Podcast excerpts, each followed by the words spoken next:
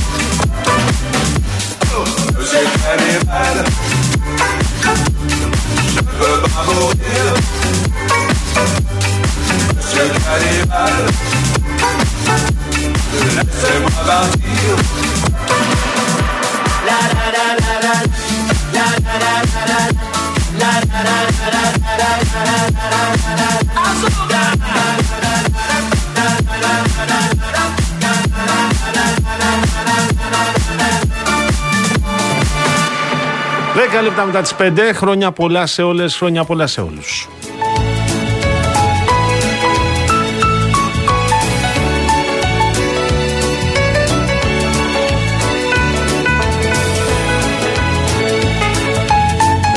Σήμερα δεν είναι η Αναστασία μαζί μου. Εγώ δεν ήμουν μαζί της τις δύο προηγούμενες μέρες.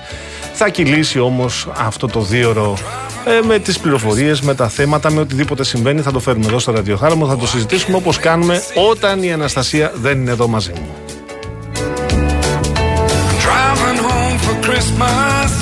Μαζί μου όμως έχω τον Γιάννη Καραγευρέκη, ο οποίος ρυθμίζει τον ήχο για να φτάνει κρυστάλλινο στα ραδιοφωνά σας. Θα είμαστε μέχρι τις 7 όπως συμβαίνει Δευτέρα με Παρασκευή. Ε, έχω επίσης εδώ πέρα την φίλη μου τη λατρεμένη, τη Δέσποινα την Καλοχέρη, η οποία με βοηθάει πάρα πολύ στο 2.11.208.200. Ευγενική να είστε μαζί της και θα προσπαθήσει όσο καλύτερα και όσο πιο γρήγορα να σας εξυπηρετήσει. Η Δέσποινα απαντάει στο 211-200-8200. Αν θέλετε, μπορείτε να στείλετε τα mail σας στο στούντιο papakirialfm.gr ή αν θέλετε από το κινητό και αν είστε κάπου καθοδόν, αν φεύγετε, εύχομαι να περάσετε πάρα πολύ όμορφα και εσείς που θα φύγετε και εσείς που θα μείνετε, μπορείτε από το κινητό σας να στείλετε SMS, να γράψετε real, να αφήσετε κοινό το μήνυμα που θέλετε να διαβάσω στον αέρα και να το στείλετε στο 19600. Είμαι ο Γιώργος Παγάνης, θα είμαι μόνος μου σήμερα τι 7, μόνος μου που λέω λόγος. Δεν θα είμαι καθόλου μόνος μου, διότι τα μηνύματά σας θα τα διαβάσω. Ελπίζω να σας κρατήσω παρέα. Θα συζητήσουμε για πολλά, θα πιάσουμε πάρα πολλά θέματα. Οφείλω να πω ότι και εγώ είμαι συγκλονισμένος, ενδεχομένως πάρα πολλοί από εσάς που με ακούτε τώρα, με τα δύο παλικάρια αυτά, τα οποία σήμερα τα συνόδευσαν στην τελευταία τους κατοικία και τον ε, Γιώργο Τολιγερίδη, τον αστυνομικό, τον 31, τον οποίος δεν άντεξε. Είναι ο αστυνομικός ο οποίος χτυπήθηκε από φωτοβολίντα στα επεισόδια του Ρέντι. Προσπάθησε το παλικάρι αυτό. Δεν τα κατάφερε τελικά. Αλλά και ο, ο επισμηναγός, ο Παμινώντας Κωστέα στην Καλαμάτα. Just the same.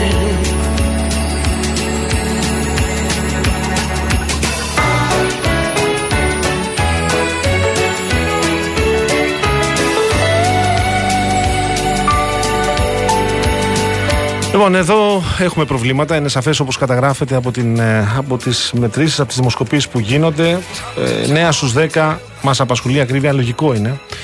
Αλλά εδώ βλέπω πάρα πολλά περιστατικά που δείχνουν ότι μέσα από αυτή την, ε, ε, από αυτή την πραγματικότητα που βιώνουμε, με την ακρίβεια, με την οικονομία να ανοίγει, να αναπτύσσεται, αλλά χωρίς άμεσα να το βλέπουμε, να βλέπουμε τα αποτελέσματα από την κυβέρνηση να κάνει κάποια, να έχει πάρει κάποια μέτρα, αλλά προφαν, είναι προφανές ότι όλοι ζητάμε περισσότερα, διότι η ακρίβεια είναι εδώ, είναι ε, δυστυχώς δυνατή, δυστυχώς τρώει από το οικογενειακό εισόδημα. βλέπω όμως και πολύ βία, πάρα πολύ βία. Πράγματα τα οποία θα μπορούσαν να είχαν αποφευθεί αν ήμασταν όλοι, αν ήμασταν όλοι πιο ψύχρεμοι, πιο ψύχρεμες.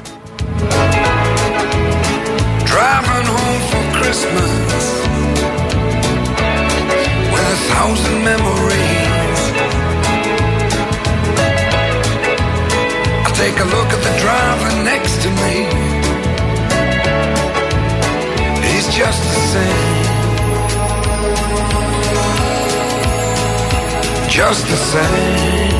Βλέπω εδώ στην οχτάδα στο real.gr υπάρχουν τέτοια θέματα. Δυστυχώς υπάρχει ο 18χρονο, ο αδερφοκτόνος.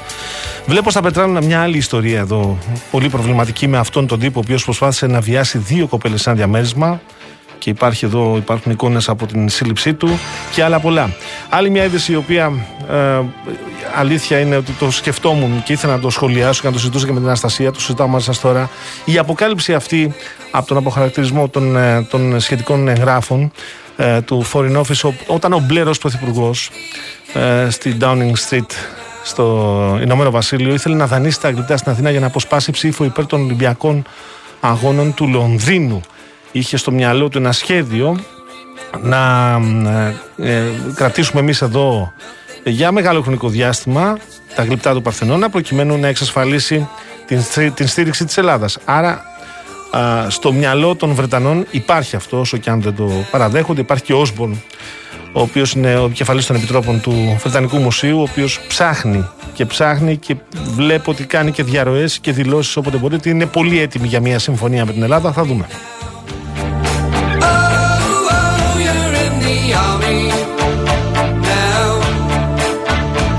Σε λίγο θα μιλήσουμε για την ακρίβεια. Περιμένω τον καλό φίλο, ε, τον ε, πρόεδρο της ε, Ένωσης Εργαζομένων Καταναλωτών, ο οποίος ψάχνει πάντα με το κομπιτεράκι, κρατάει σημειώσεις, πηγαίνει εκεί στην πρώτη γραμμή, στο μέτωπο της ακρίβειας. Πηγαίνει δηλαδή στο σούπερ μάρκετ σε λαϊκές και μαζεύει τιμές και κάνει τις συγκρίσεις. Θα τον έχουμε σε λίγο τον κύριο Γιώργο Ραυτόπουλο. Κοιτούσα εδώ. Ε, έτσι μια πρώτη εικόνα από αυτά που έχω διαπιστώσει θα τα συζητήσουμε συνέχεια και με ε, άλλους καλεσμένους θα υπάρχει και άνθρωπος από την συμπολίτευση για να κάνουμε τη σχετική συζήτηση στη συνέχεια. Έχουμε λοιπόν ακριβότερα μελομακάρονα και κουραμπιέδε. Γεγονός από πέρσι. Έχουμε την Βασιλόπιτα στα 40 ευρώ, 40 ε, ευρώ τα 900 γραμμάρια. Κάποιοι, θα έλεγα, η συντηρητική πλειοψηφία χρεώνει και το φλουρί να ξέρεις Καραγευρέ και αν θες μέσα στη Βασιλόπιτα φλουρί θα σου στοιχήσει κάτι παραπάνω. Αν θες χωρίς φλουρί, ε, θα μείνουμε στα 40 ευρώ τα γραμμάρια κατά, μέσο, κατά 900 γραμμάρια κατά μέσο όρο. Λοιπόν, Έχουμε πάρα πολλούς οι οποίοι μειώνουν την κατανάλωση κρέατος και γάλατος και τρώνε ψωμί. Έχουμε επίσης 161,54% πάνω από πέρσι το κουνουπίδι. Το κουνουπίδι, χαμός γίνεται το κουνουπίδι, κύριε Καλοχέρι. 65 λεπτά, από 65 λεπτά πέρσι, 1 ευρώ και 70 λεπτά φέτος. Μπρόκολο, από 1 ευρώ, 2 ευρώ. Σπανάκι, 100% αύξηση. Από 80 λεπτά, 1 ευρώ και 60 λεπτά. Κολοκύθια από 80 λεπτά 1 ευρώ και 50 λεπτά. Ε, και βέβαια 20% ήταν πάνω και το χοιρινό επίσης από εκεί που ήταν 6,5 με 9 τώρα είναι 7,5 με 10. Περίπου αυτά έχω μαζέψει. Θα συζητήσω και με τον ε, φίλο μου, τον ε, κύριο Ραφτόπουλο και στη συνέχεια βεβαίως θα θέσω και ερωτήματα και στον κύριο Δημήτρη Μαρκόπουλο, τον βουλευτή της Νέας Δημοκρατίας ε, γιατί τον άκουσα κάτι να λέει για τον έλεγχο που γίνεται από το ελληνικό δημόσιο α, και κατά την άποψή του θα μπορούσε να είναι λίγο καλύτερος αν βοηθούσαν και οι αρμόδιες ανεξάρτητες αρχές, η Επιτροπή Ανταγωνισμού. Θα τα συζητήσουμε συνέχεια βεβαίως. Τον έχουμε τον κύριο Ραφτόπουλο, τον έχουμε. Πρόεδρε, χρόνια πολλά, καλή χρονιά εύχομαι.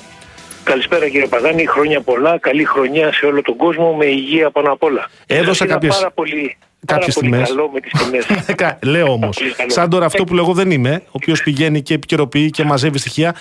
Πρόεδρε, να μου επιτρέψετε μια μικρή παρένθεση πριν να ξεκινήσετε. Ναι, μου έλεγε για το, για το θέμα της ακρίβειας εννοώ, η οποία επιμένει και τα πράγματα γίνονται και χειρότερα. Ε, ε, Ω προς την μοναξιά μας στην ακρίβεια, δεν είμαστε μόνοι. Φιλικό ζευγάρι το οποίο γύρισε μάλιστα πριν από λίγες ημέρες από τη Ρώμη, μου έλεγε χαρακτηριστικά. Στη, σε κεντρικό σημείο, λέει, στην πόλη της Ρώμης, δύο καφέδες, ζευγάρι, ε, δύο κρουασάν και ένα τόστ, 70 ευρώ. 70 ευρώ. Το λέω για να το έχουμε στο μυαλό μας και αυτό. Έτσι. Και άλλα μου είπανε, αλλά βάζω και το θέμα της ακρίβειας στην Ευρώπη. Σας ακούω, Πρόεδρε. Είναι, είναι υπερβολικά ψηλέ τιμές αυτές. Ναι. Ε, θα έλεγα ότι πράγματι δεν είμαστε μόνοι μας, γιατί η ακρίβεια είναι παντού, είναι σε όλη την Ευρώπη. Μόνοι μας είμαστε στα προϊόντα τα οποία είπατε, κύριε Παγάνη, όπου η Eurostat μας έβγαλε πρωταθλητές της ακρίβειας στα κυπευτικά, στα λαχανικά, στα φρούτα τον μήνα Μάιο και τον μήνα Ιούνιο. αυτό είναι, ε, ε, θα χρησιμοποιήσω ένα χαρακτηρισμό που δεν μου αρέσει καθόλου. Θα πω απίστευτο, διότι όπως και εσείς έτσι και εγώ γνωρίζω πάρα πολύ καλά τα προϊόντα που παράγει η Ελλάδα. Έτσι. Δηλαδή την παραγωγή που έχει η Ελλάδα, σε αυτά τα, την παράδοση που έχει σε αυτά τα προϊόντα. Αυτό ακριβώς και αυτό θα λέγαμε ε, όπως γνωρίζετε πάρα πολύ καλά, ότι αυτός ο πληθωρισμό, η ακρίβεια ή ο πληθωρισμός σε αυτά τα είδη δεν είναι εισαγόμενος. Ναι. Γιατί μιλάμε για ελληνικά προϊόντα τα οποία παράγονται από την ελληνική γη. Από Έλληνες παραγωγούς, αγρότες και το οξύμορο, κύριε Παγάνη, είναι η ιστορία το εξής, ότι ο, από τον παραγωγό, από το χωράφι, φεύγει σε πολύ χαμηλή τιμή και το μπρόκολο και το κουνουπίδι και το πορτοκάλι και το μήλο και τα γκουράκια και τα μαρούλια και οι ντομάτες και οι πατατε αλλά στον καταναλωτή φτάνουν πολλές φορές όχι τετραπλάσιε και πενταπλάσιε τιμέ του, έως και δέκα φορές παραπάνω. Αυτό είναι που πρέπει, εάν είχε τη θέληση το Υπουργείο Ανάπτυξης, η Κυβέρνηση, η Γραμματεία Προστασίας του Καταναλωτή, η ΔΜΕ, η Μονάδα Ελέγχου της Αγοράς, να ελέγξουν αυτά. Δηλαδή από το χωράφι στο ράφι. Πόσο φεύγει η τιμή, τρία χέρια αλλάζουν. Δεν μπορεί λοιπόν από το χωράφι να φεύγει το μαρούλι στα 20, στα 30 λεπτά και να φτάνει στον καταναλωτή στα σούπερ μάρκετ 60, 70, 90 λεπτά όταν από εκεί τα αγοράζουν με το κιλό τα μαρούλια, με το κιλό τα αγκούρια, τα μεγάλα μιλάμε. Βέβαια, αλλά εδώ για να μείνουμε λίγο κύριε Ραφτόπουλο και επειδή είστε πρακτικός άνθρωπος εσείς. Μου έλεγε κάποιος από την κυβέρνηση με τον οποίο συζητούσα το θέμα αυτό, μαζεύοντας πληροφορίες στη λογικη του τι μπορεί να κάνει η κυβέρνηση για να α, αντιμετωπίσει αυτή τη μορφή της ακρίβειας, το συγκεκριμένο κομμάτι. Και μου λέει: Χρειαζόμαστε σε κάθε υπόθεση, μου λέει: Καταλαβαίνεις ότι αν είναι να κάνουμε αυτό τον έλεγχο, χρειαζόμαστε τρεις ελεκτέ για τον μπαγάνι ο οποίος θα πάρει από το χωράφι να τα πάει στο Μεσάζοντα, μετά για τον Ραφτόπουλο ο οποίος θα τα πάρει ως Μεσάζοντα να τα πάει στη λαϊκή, χρειάζονται τρεις ελεκτέ κατά περίπτωση. Όπως καταλαβαίνεις, δεν μπορούμε να βρούμε αυτό τον αριθμό των ελεκτών. Τι άλλο μπορούν να κάνουν για να ελέγξουν. Θα μου επιτρέψετε, ναι. μου επιτρέψετε να διαφωνήσω. Παρακαλώ, βέβαια. διαφωνήσω γιατί. Γιατί, παράδειγμα, γνωρίζουμε ποια είναι τα προϊόντα που βγαίνουν στην Πελοπόννησο, ποια είναι τα προϊόντα που βγαίνουν στην Κρήτη, ποια είναι τα προϊόντα που βγαίνουν στη Μακεδονία, ποια είναι τα προϊόντα που βγαίνουν στην Ανατολική Μακεδονία ή στη Χαλκιδική ή στην Καβάλα ή γενικότερα. Τα γνωρίζουμε. Εκεί λοιπόν θα έπρεπε δειγματοληπτικά έστω να ελέγξει δύο, τρεις, τέσσερις παραγωγούς, το ίδιο τους χοντρέμπορους, τους μεταποιητές και τους λιανέμπορου. Ναι. Δεν χρειάζεται να ελέγξει ολόκληρη την Ελλάδα που θα χρειαζόταν χιλιάδες ελεκτές για να το κάνουν αυτό. Ενδεικτικά. Από τη στιγμή την οποία θα γίνει αυτός ο δειγματοληπτικός έλεγχος, αλλά θα έλεγα ο έλεγχος να γίνει πραγματικά από τους ανθρώπους και όχι από τα κομπιούτερ. Εκεί θα βλέπανε πράγματι την εσχροκέρδεια η οποία υπάρχει από το χωράφι στο ράφι θα μπορούσαν να τη διαπιστώσουν και θα τη διαπιστώνουν πάρα πολύ εύκολα. Από εκεί και πέρα θα, επι, θα επιβαλόντουσαν όχι μόνο που τα πρόστιμα, θα επιβαλόντουσαν οι τιμές, οι πραγματικές που θα έπρεπε να είχαμε για τους ε, καταναγοράζαμε τα προϊόντα προκειμένου να τα χρησιμοποιήσουν για το κάθε νοικοκυριό, για το κάθε, για το κάθε σπιτικό. Αυτό το οποίο είδατε σήμερα που έβγαλε τα στοιχεία της Eurostat, μας έβγαλε προτελευταίους, είναι πρώτη η Βουλγαρία, δεύτερη η Σλοβενία και τρίτη η Ελλάδα στην αγοραστική δύναμη του μισθού. Είμαστε τρίτη από το τέλος. Όπως επίσης και στον κατώτατο μισθό, αυτή τη στιγμή που μιλάμε, είμαστε η τρίτη το τέλος. Περνάμε τη Βουλγαρία και τη Ρουμανία που έχει 608 ευρώ και είμαστε εμείς μετά. Δηλαδή, Αυξάνεται ο κόσμος, Πρόεδρε, που μειώνει την κατανάλωση κρέατος και γάλατος και το ρίχνουν στο ψωμί, να το πω έτσι πάρα πολύ απλά.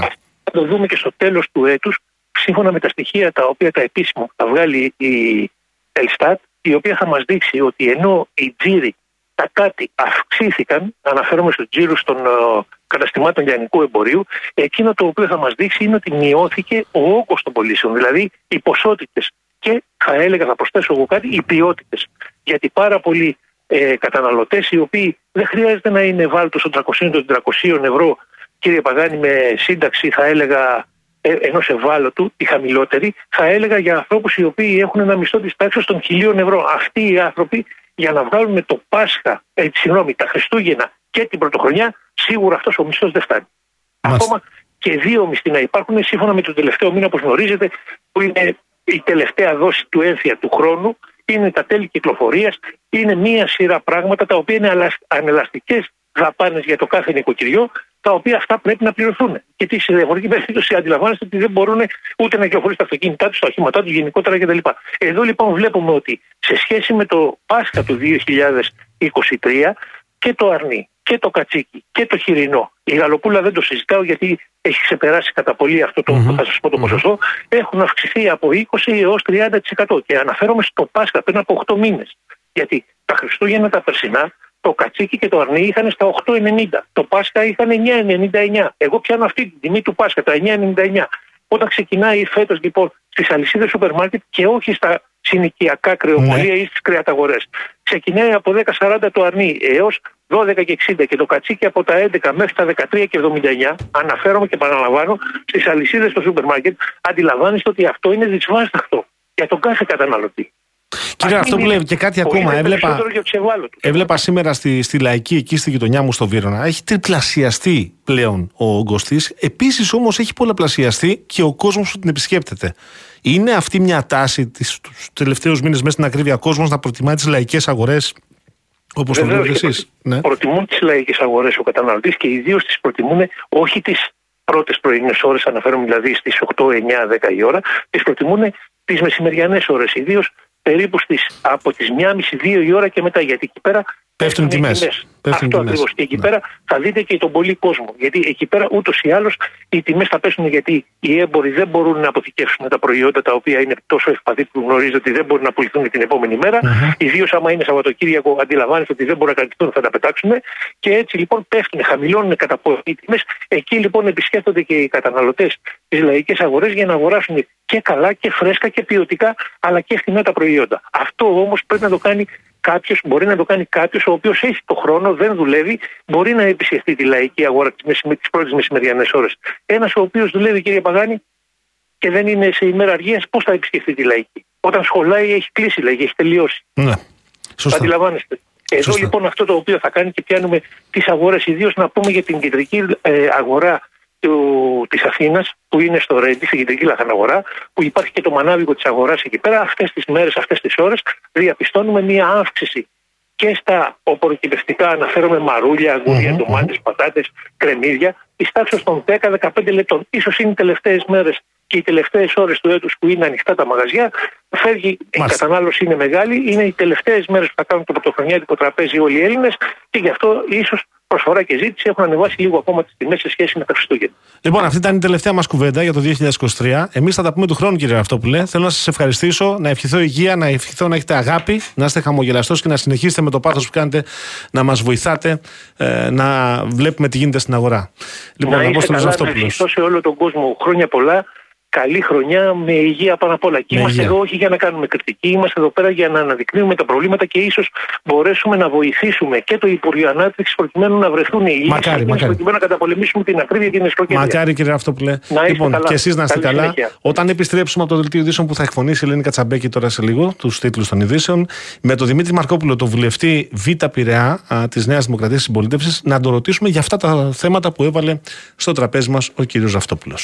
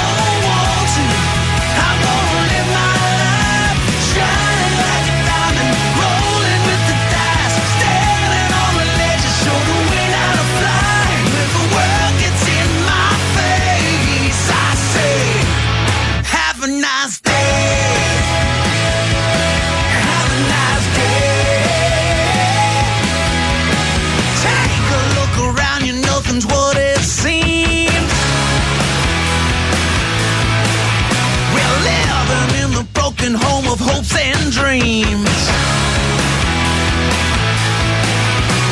Let me be the first to shake a helping hand.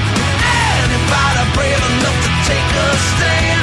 I knocked on every door down every dead end street, looking for forgiveness and what's left to believe. 33 λεπτά μετά τι 5. Καλησπέρα σε όλε. Καλησπέρα σε όλου. Χρόνια πολλά. Καλή χρονιά να έχουμε.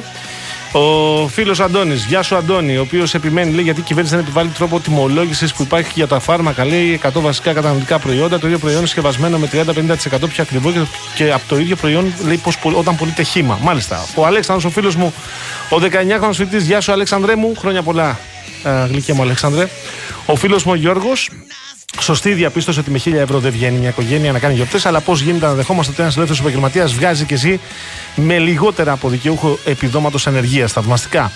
Α, πλήρωνε κοροϊδό τους φόρους και τα, και τα ελλείμματα των φτωχών επαγγελματιών.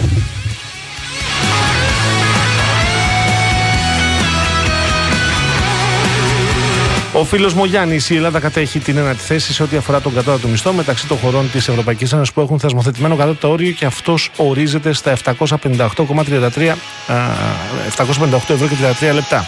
Σημειώνοντας ότι στη χώρα μας οι μισθωτοί λαμβάνουν 14 μισθούς, οπότε ο κατώτατος μισθός σε 12 μήνυ βάση είναι 884 ευρώ και 72 λεπτά.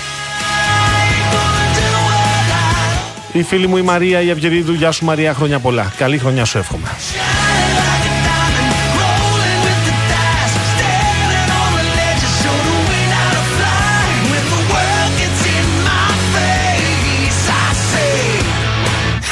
Ο Γιώργος ο οποίος αναφέρεται στον, α, α, στον θάνατο του αστυνομικού στα επεισόδια στο Ρέντι. Έχεις δίκιο Γιώργο. world keeps trying to drag me down. Gotta raise my hand, gonna stay my ground. I say. Ο φίλος Μερακλής, χρονιά πολλά Ηρακλή μου. Εύχομαι να έχεις μια όμορφη χρονιά να μπει το 2024 με λιγότερα προβλήματα, με περισσότερα χαμόγελα και πάρα πολύ υγεία. Σπίτι Διαράκη σημειώνει. Στον Άγιο Δημήτριο, το οποίο θέλει τουλάχιστον 50.000 ευρώ ανακαίνιση, μου τον νοικιάζει, λέει ο ιδιοκτήτης 300 ευρώ για 5 χρόνια, αφού αναλάβω εγώ την ανακαίνιση. Άμα είχα 50.000 θα ξαπαντρευόμουν. Έχουν τρελαθεί τελείως.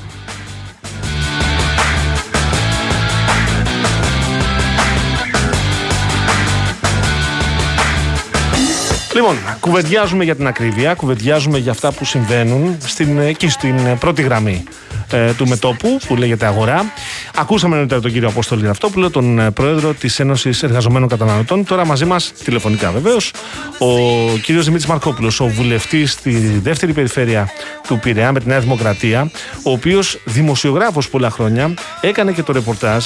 Έχει πράγματα να μας πει και θέλω να τον ρωτήσω α, να συζητήσουμε λίγο για την ακρίβεια και βεβαίως για τα υπόλοιπα Α, θα τον απασχολήσω για τα επόμενα 10-15 λεπτά και τον ευχαριστώ πάρα πολύ τέτοια μέρα που τον έχω εδώ μαζί μου τηλεφωνικά. Κύριε Μαρκόπουλε, χρόνια πολλά. Καλή χρονιά, εύχομαι. Χρόνια πολλά κύριε Παγάνη, ευχαριστώ πάρα πολύ. Χρόνια πολλά σας και τους ακροατές σας.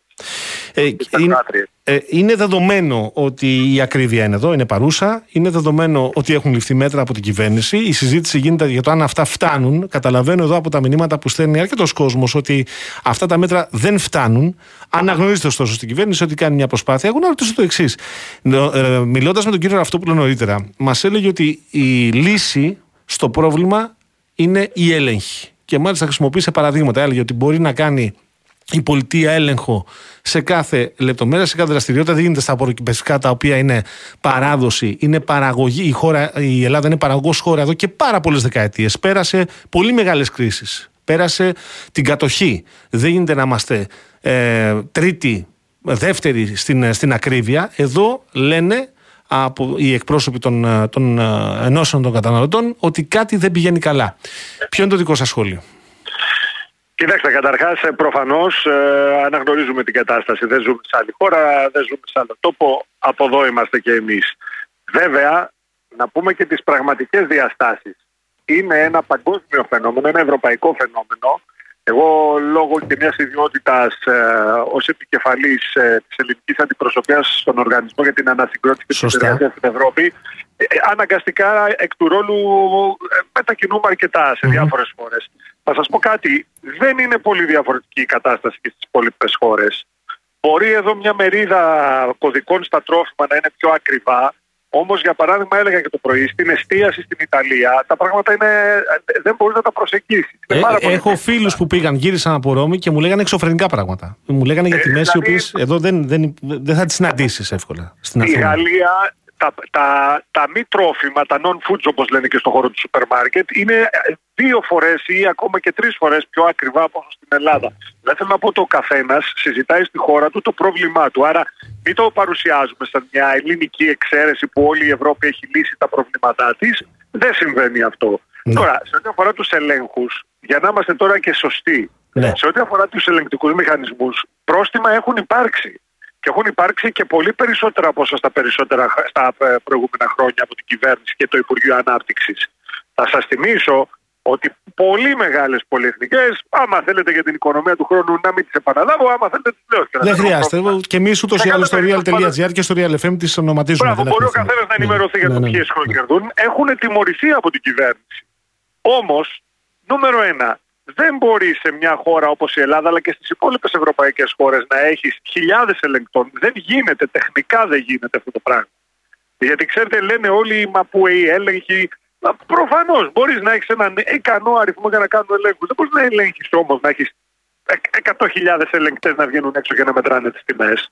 Έχεις λοιπόν κάποιους μηχανισμούς που δειγματοληπτικά κάνουν τους ελέγχους και αποδίδουν τα πρόστιμα. Και το δεύτερο, το οποίο επίσης έχω επαναλάβει Ναι. και το ξαναλέω, είναι ότι για τους ελέγχους έχουμε αποκεντρώσει εδώ και πολλά χρόνια και μάλιστα, άμα θέλετε κιόλας και με νόμο άλλη κυβέρνηση, όχι της Νέας Δημοκρατίας, Μμμ. κάποιες από τις κυβερνητικές ελεγκτικές εξουσίες σε ανεξάρτητη αρχή. Και αναφέρομαι συγκεκριμένα στην Επιτροπή Ανταγωνισμού. Λέμε λοιπόν ότι οι ανεξάρτητες αρχές τι καλές που είναι γιατί παρεμποδίζουν σε μεγάλο βαθμό ε, ένα ογκώδες ελληνικό δημόσιο και τη διαπλοκή κυβερνήσεων με επιχειρήσεις. Απ' την άλλη όμως δεν βλέπουμε την Ελληνική Επιτροπή Ανταγωνισμού να είναι τόσο δραστήρια όσο θα όφιλε για μια τόσο Η, μεγάλη η Επιτροπή Ανταγωνισμού μπορεί δηλαδή να προχωρήσει σε έλεγχο και να προχωρήσει επίσης και στην επιβολή προστίμου χωρίς να συνεννοηθεί με το αρμόδιο Υπουργείο. Η Επιτροπή Ανταγωνισμού έχει εκ του ρόλου της ε, λειτουργία παρακολούθησης ελέγχου και παρέμβασης της αγοράς. Μπορεί να πατάξει τα καρτέλ. Μπορεί μέσα από καταγγελίες να διερευνήσει. Μπορεί η ίδια να κάνει αυτεπάγγελτους ελέγχους. Επομένως, δεν καταλαβαίνω λοιπόν για ποιο λόγο έχουμε τόσο χαμηλή παραγωγή έργου σε ό,τι αφορά την κατόπτευση των τιμών από την Επιτροπή Ανταγωνισμού. Και επαναλαμβάνω για να μην γίνομαι, ε, για να γίνω και καλύτερα αντιληπτός. Κοιτάξτε να δείτε, είναι ανεξάρτητες, δεν είναι ανεξέλεγκτες αρχές. Μπορούμε λοιπόν όπως και εμείς κυβερνητικά κρινόμαστε και πολύ καλά γίνεται και αυτές τις αρχές να τις κρίνουμε ως πολίτες και ως πολιτικό δυναμικό. Δεν σημαίνει δηλαδή επειδή έχει δημιουργηθεί μια αίσθηση κακές κυβερνήσεις ή πολύ καλές α- ανεξάρτητες αρχές. Εγώ δεν είδα στην Επιτροπή Ανταγωνισμού τα τελευταία χρόνια την δραστηριότητα που είχαμε άλλα χρόνια. Αυτό το λέτε Επομένως, για και την εγώ ως κυβερνητική πολιτικός παίρνω θητεία το της μερίδιο Νέας ευθύνης Δημοκρατίας; που μου αναλογεί. Αυτό το λέτε Παρακαλώ. δηλαδή, το λέτε από το 19 και μετά ότι δεν το βλέπετε; Βεβαίως και στα δικά μας χρόνια, βεβαίως. Ναι. Και αν θέλετε κιόλας, θεωρώ ότι και η επιλογή του τέος πλέον, γιατί από όσο γνωρίζουμε όλοι δεν θα συνεχίσει από, τη, από τον ε, επόμενο μήνα, η επιλογή του επικεφαλής της σχετικής αρχής δεν ήταν η πλέον επιτυχημένη. Ήταν ένας άνθρωπος, και είναι ένας άνθρωπος, μάλλον γιατί παραμένει μέχρι αυτή τη στιγμή στη θέση, ο κ. Λιανός, ο οποίος δεν έδειξε σημάδια συνεργασίας, δεν έδειξε, δεν έδειξε σημάδια παρέμβασης. Και γι' αυτό το λόγο, από όσο ξέρω, δεν ανανεώνεται και η θητεία του. Μάλιστα. Σε κάθε περίπτωση δεν έχω διάθεση απόσυση των δικών μας ευθυνών σε ό,τι αφορά το ελεγκτικό κομμάτι. Να είμαστε καθαροί. Και χρειάζεται Εσείς λέτε επικουρικά ότι η Επιτροπή Ανταγωνισμού θα μπορούσε να βγει και να, κάνει, να, να, να, να μπει σε μια διαδικασία και ελέγχου και ε, προστήμων ε, και λέτε ότι δεν το βλέπετε. Αυτό, αυτό λέτε. καλύπτω, καλύπτω ως δημοσιογράφος, πλέον είμαι βουλευτής, ως δημοσιογράφος στον χώρο του εμπορίου και της βιομηχανίας από το 1994. Είμαι πολλά χρόνια. Είμαι... Έχω αρχίσει και μεγαλώνω κι εγώ για να κάνουμε και λίγο Μαζί πλάκα. με εσά μεγαλώνω και εγώ, να ξέρετε. Ναι, ναι. Λοιπόν, μπράβο. Ναι. Λοιπόν, έχω αρχίσει και μεγαλώνω. Εγώ λοιπόν από την πρώτη ημέρα που υπήρξε ο νόμος Σιμίτη για την ανεξάρτητη αρχή της Επιτροπής Ανταγωνισμού την, παρα- την παρακολουθώ. Έχω παρακολουθήσει υποθέσεις πολύ μεγάλες γύρω από την Επιτροπή Ανταγωνισμού. Μμμ, μμμ. Και έχω δει και αξιόλογες ηγεσίες και που προσπάθησαν ειλικρινά να κάνουν παρεμβάσεις, άλλοτε με επιτυχία, άλλοτε με αποτυχίες. Όμως, εδώ βλέπω ότι πέντε χρόνια σε ένα πρωτοφανές ως προς την ένταση του φαινόμενου ακρίβειας με πανευρωπαϊκές διαστάσεις δεν υπήρξε το alert το οποίο θα έπρεπε να υπάρξει. Και να σας πω και κάτι άλλο. Πέστε ότι εγώ έχω μία λάθος κρίση. Στο πολιτικό παιχνίδι όλα είναι ανοιχτά. Ο κύριος Λιανός υπήρξε ένα πρόσωπο που δημόσια βγήκε να μιλήσει για την ακρίβεια, για την ανάγκη να στείλει κάποια μηνύματα στην αγορά δημόσια. Γιατί δεν είναι μόνο να διευθύνει κάποιος μια ανεξάρτητη αρχή. Είναι να κάνει και την αντίστοιχη επικοινωνία προς το κοινό, να στέλνει τα μηνύματά του προς την αγορά. Τον κύριο Λιανό οι περισσότεροι δεν τον γνωρίζουν. Σε αντίθεση με άλλους επικεφαλείς ανεξάρτητων αρχών, οι οποίοι στο παρελθόν έκαναν δημόσιες παρεμβάσεις, τόνιζαν τα προβλήματα, υποστήριζαν λύσεις, ακόμα καλά-καλά προειδοποιούσαν και τις μεγάλες ελληνικές και πολυεθνικές εταιρείες. Μάλιστα. Θέλω λοιπόν να πω ότι οι ανεξάρτητες αρχές από τη στιγμή που θέλουν να έχουν μερίδιο από την όποια εξουσία, εννοώ την καθημερινή, την άσκηση καθημερινής εξουσίας, θα πρέπει ταυτόχρονα να λειτουργούν και με τέτοιο τρόπο. Εμείς πολιτικά από τους πολίτες κρινόμαστε. Κάθε τέσσερα χρόνια ίσως και νωρίτερα. Οι ανεξάρτητες αρχές δεν είναι ανεξέλεγκτες. Μάλιστα. Μάλιστα. Λοιπόν, κύριε Μαρκόπουλε, θέλω να σας ευχαριστήσω πάρα πολύ. Να ευχηθώ να Καλά έχετε, δική μου. να έχετε υγεία, να έχετε δύναμη, να έχετε αγάπη. Και, και Σας δύνα- ευχαριστώ. κουράγιο Εύχομαι για το και εγώ έργο, ό,τι το δύσκολο. καλύτερο. Έτσι. Ό,τι καλύτερο. Καλή χρονιά σας εύχομαι. Ευχαριστώ Να πολύ. είστε καλά, καλή συνέχεια. Γεια σας. Γεια σας.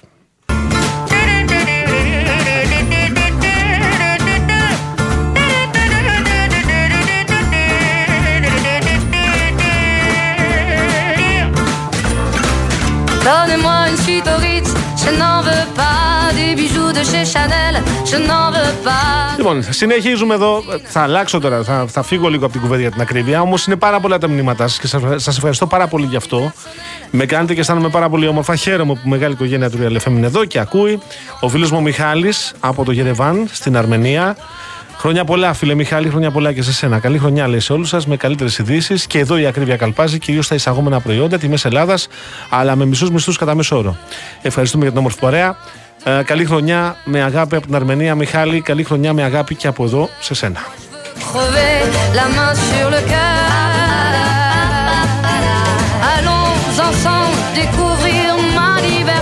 Κύριε Παναγιώτη, το έχετε στείλει πολλές φορές το μήνυμα, το έχω λάβει. Το έχετε στείλει πάνω από 12 φορές. Λοιπόν, ε, θέλω πριν συνεχίσω να διαβάζω τα μηνύματα να περάσω για λίγο σε διαφημιστικό περιβάλλον και να σας πω, περνώντας τα νέα της Αττικής Οδού, να σας μιλήσω για την άρτια συντήρηση και λειτουργία της υποδομής αυτή την περίοδο. Ε, για αυτούς τους λόγους υλοποιούνται τμηματικά στον αυτοκινητόδρομο εκτεταμένες εργασίες, βαριά συντήρηση του οδοστρώματο και άλλου εξοπλισμού, κυρίως κατά τις βραδινές ώρες. Για τυχόν κυκλοφοριακές ρυθμίσεις που προκύπτουν στο πλαίσιο των εργασιών αυτών, υπενθυμίζεται ότι υπάρχει συνεχής ενημέρωση στον εταιρικό ιστότοπο aondos.gr και στο λογαριασμό παπάκι aondos traffic, μία λέξη, στο Twitter. Ma liberté, oubliez donc tous vos clichés. Bienvenue dans ma Μένω στο ίδιο περιβάλλον. Θα σας μιλήσω για τα παιδιά, τα παιδιά που ξέρουν τι σημαίνει να κάνεις μόνο το καλό και ήρθε η στιγμή να τους το ανταποδώσουμε. Γι' αυτό μπαίνουμε στο dei.gr χωρίς χρέωση. Στέλνουμε την καλή μας ενέργεια πατώντας το αντίστοιχο κουμπί. Καλή ενέργεια και η ΔΕΗ θα προσφέρει για τέταρτη συνεχόμενη χρονιά ένα εκατομμύριο ευρώ σε 15 σωματεία και οργανισμούς για παιδιά που έχουν ανάγκη και θα καλύψει έργα υποδομής, πάγιο εξοπλισμό, λειτουργικά έξοδα και επιθυμίες παιδιών. Α κάνουμε και τα φετινά Χριστούγεννα το καλό για τα παιδιά και μην ξεχνάτε μπείτε στο dei.gr. Comme ça. Je veux de l'amour, de la joie, de la bonne humeur. Ce n'est pas votre argent qui fera mon bonheur. Moi je veux crever la main sur le cœur. Allons. Μερικές φορές ξέρετε το πιο ωραίο πράγμα είναι να είσαι σπίτι με την παρέα που επιθυμείς. Μπορεί και να είσαι και μόνο σου και μόνος σου. Ε, και αυτές τις γιορτές ακούμε realchristmas.gr powered by Masoutis που μεταδίδει αποκλειστικά χριστουγεννιάτικα τραγούδια όλο το χρόνο, 24 ώρες το 24ωρο. Σπάνιες ηχογραφήσεις, πρωτότυπες εκτελέσεις, κάλαντα από όλο τον κόσμο και τα ωραιότερα χριστουγεννιάτικα τραγούδια όλων των εποχών είναι εδώ. realchristmas.gr powered by Masoutis, εδώ για κάθε οικογένεια, εδώ για σένα.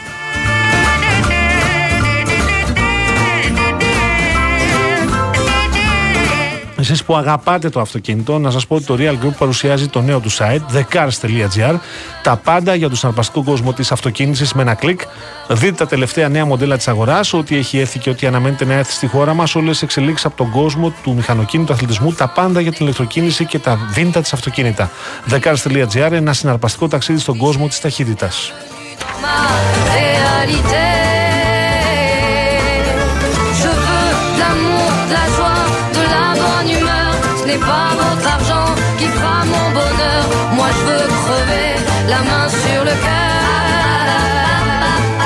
Αυτή την Κυριακή που είναι και η τελευταία Κυριακή του χρόνου, θέλω να σας πω ότι η Real News έρχεται με δύο βιβλία και με έρχεται με ένα συνδυασμό προσφορών για όλες εσάς, για όλους εσάς που την εμπιστεύεστε για την ενημέρωσή σας. Άγνωστη ταυτότητα, ένα ψυχολογικό θρίλερ από τη συγγραφέα με τις μεγαλύτερες πωλήσεις στην Amazon, Μίνκα Κέντ. Μαζί συμπληρώστε τη συλλογή σας με τα αστυνομικά μυθιστορήματα από τη βιβλιοθήκη της Real. Και ειδική έκδοση Drive Test Book 2023 δοκιμάζουμε τα δημοφιλή μοντέλα του 2023. Ακόμη δωρεπιταγή 5 ευρώ από τα Supermarket Bazaar και βεβαίως σκάναρε και κέρδισε στη στιγμή επώνυμες δωρεπιταγές συμμετρητά από το Παντού App. Οι προσφορές Bazaar και Παντού ισχύουν και στην απλή έκδοση αυτή την Κυριακή, την τελευταία του χρόνου, με τη Real News. Spider-Man's control and Batman with his fist. And clearly I don't see myself upon that list. But she said, Where'd you wanna go? How much you wanna risk? I'm not looking for somebody with some superhuman gifts, some superhero, some fairy tale. Ο φίλος ο Νίκος έχει στείλει μήνυμα και λέει: Πιστεύετε ειλικρινά ότι μας ενδιαφέρει η ανάλυση ακρίβειας; Λύση μας ενδιαφέρει, όχι η ανάλυση αγοράς. Αυτό ακριβώς συζητάμε, κύριε Νίκο.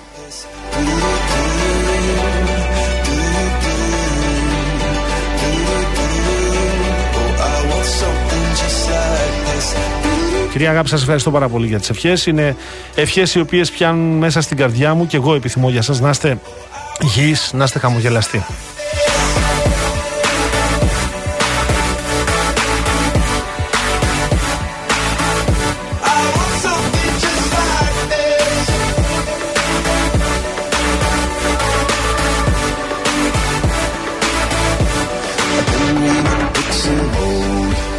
Ο φίλος μου ο Γιώργος λέει: Καλησπέρα. Είδα ότι οι φυλακισμένοι έκαναν ρεβεγιόν με κινητά κτλ. Όσοι φύλακες είχαν υπηρεσία εκείνη την ημέρα και ώρα, και ώρα μετάθεση στα σύνορα μέσα σε δύο μέρες να δουν, θα έχουν τα μάτια κλειστά οι επόμενοι φύλακες. Δεν είναι τόσο α, απλά τα πράγματα. Είναι προφανές ότι θα έπρεπε να κάνουν τη δουλειά τους. Είναι προφανές ότι θα έπρεπε να είναι τυπικοί. Ε, αλλά ξέρεις, Γιώργο, σε αυτές τις περιπτώσεις υπάρχουν και λεπτομέρειες που δεν τις γνωρίζουμε εσύ και εγώ. Το λέω για να μην είμαστε πάρα, πάρα πολύ αυστηροί. Είναι προφανές, επαναλαμβάνω, ότι δεν έπρεπε να γίνει αυτό εκεί έτσι όπως έγινε και κάποιοι είχαν και το θράσος να το βγάλουν και σε βίντεο στα μέσα κοινωνικής δικτύωσης.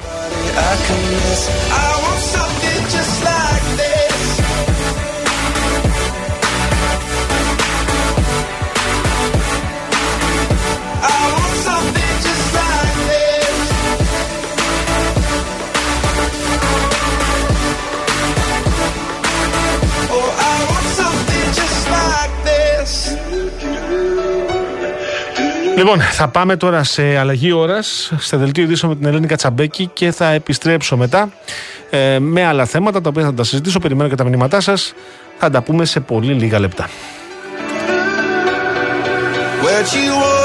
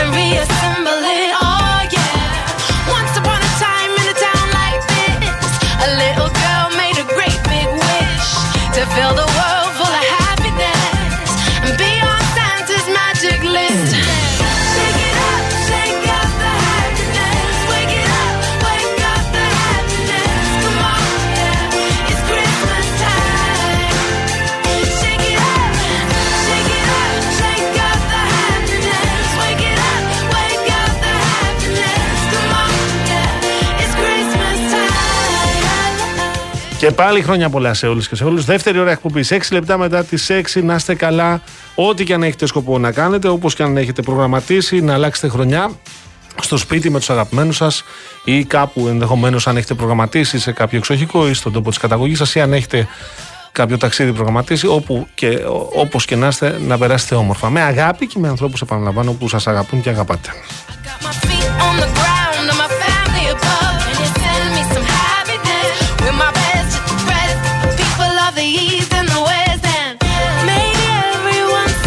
Λοιπόν, ο φίλος μου Μίλτος, ο οποίος στέλνει μήνυμα από την ακριβή, το βάζει εισαγωγικά, βγαίνει. Η ακρίβεια σημειών είναι παγκόσμιο φαινόμενο. Στην Ελλάδα είναι ελληνικό φαινόμενο μόνο. Δυστυχώς η αιτία είναι οι μεσάζοντες και τα σούπερ μάρκετ. Για του λόγου τα αληθέ σου στέλνω χθεσινή φωτογραφία. Φυσικά δεν μιλάμε για ουσιαστικούς ελέγχους στην Ελλάδα. Σας εύχομαι καλή πρωτοχρονιά με υγεία.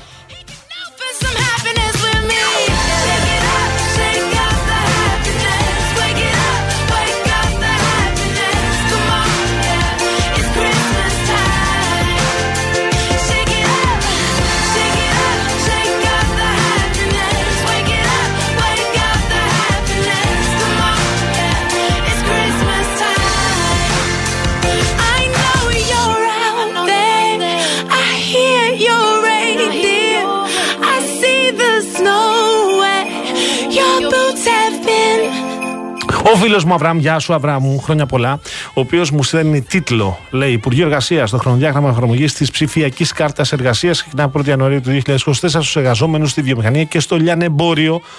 Μάλιστα,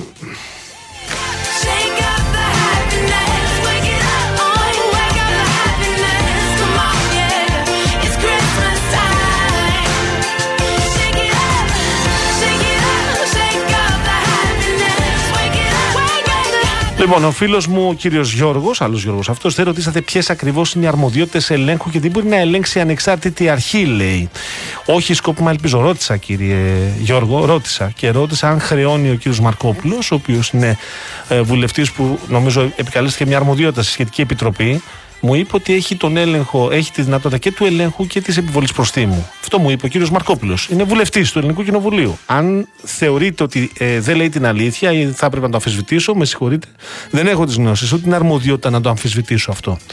Βεβαίως, εγώ θα το ψάξω στο θέμα συνέχεια. Θα αποβάλω και άλλα ερωτήματα από την ερχόμενη. Αλλά είναι κακό να λέμε ότι εδώ υπάρχουν εργαλεία τα οποία ενδεχομένως δεν τα χρησιμοποιούμε. Γιατί δεν τα χρησιμοποιούμε. Και η συγκεκριμένη εξάρτητη αρχή, αν θεωρεί ότι κατηγορείται από κάποιο βουλευτή, δεν πρέπει να εκδώσει μια ανακοίνωση. Έχει σημασία αν είναι τρεις ημέρες πριν το, τε- την, ε, το τέλος της χρονιάς. Η ανεξάρτητη αρχή λειτουργεί. Είναι, έχει, είναι, έχει, έχει, έχει στελέχη, είναι στελεχωμένη και λειτουργεί. Κάποιος, αν ακούει κάποια, ας βγάλει μια ανακοίνωση. I want to break free. Για τα 70 ευρώ στη Ρώμη που είναι ψέμα που λέτε, εσείς πώς το ξέρετε ότι είναι ψέμα; Εμένα μου έδειξαν τα παιδιά αυτά που είναι φίλοι μου την απόδειξη. Και επαναλαμβάνω στο κέντρο της Ρώμης σε καφέ, γνωστό καφέ, δύο ε, εσπρέσο, δύο καφέδες δηλαδή, δύο κρουασάν, ένα τόστ. Σύνολο 70 ευρώ. Μου έδειξαν την απόδειξη. Πώς εσείς βγαίνετε και λέτε είναι ψέμα αυτό και πώς έγινε η χρέωση. Α, Νομίζω ότι θα πρέπει σιγά σιγά να βγαίνουμε από την κατσαρολά της ξερολίασης και της αμφισβήτησης. Καλό είναι να ακούμε και τι γίνεται και γύρω-γύρω στον κόσμο. chicken.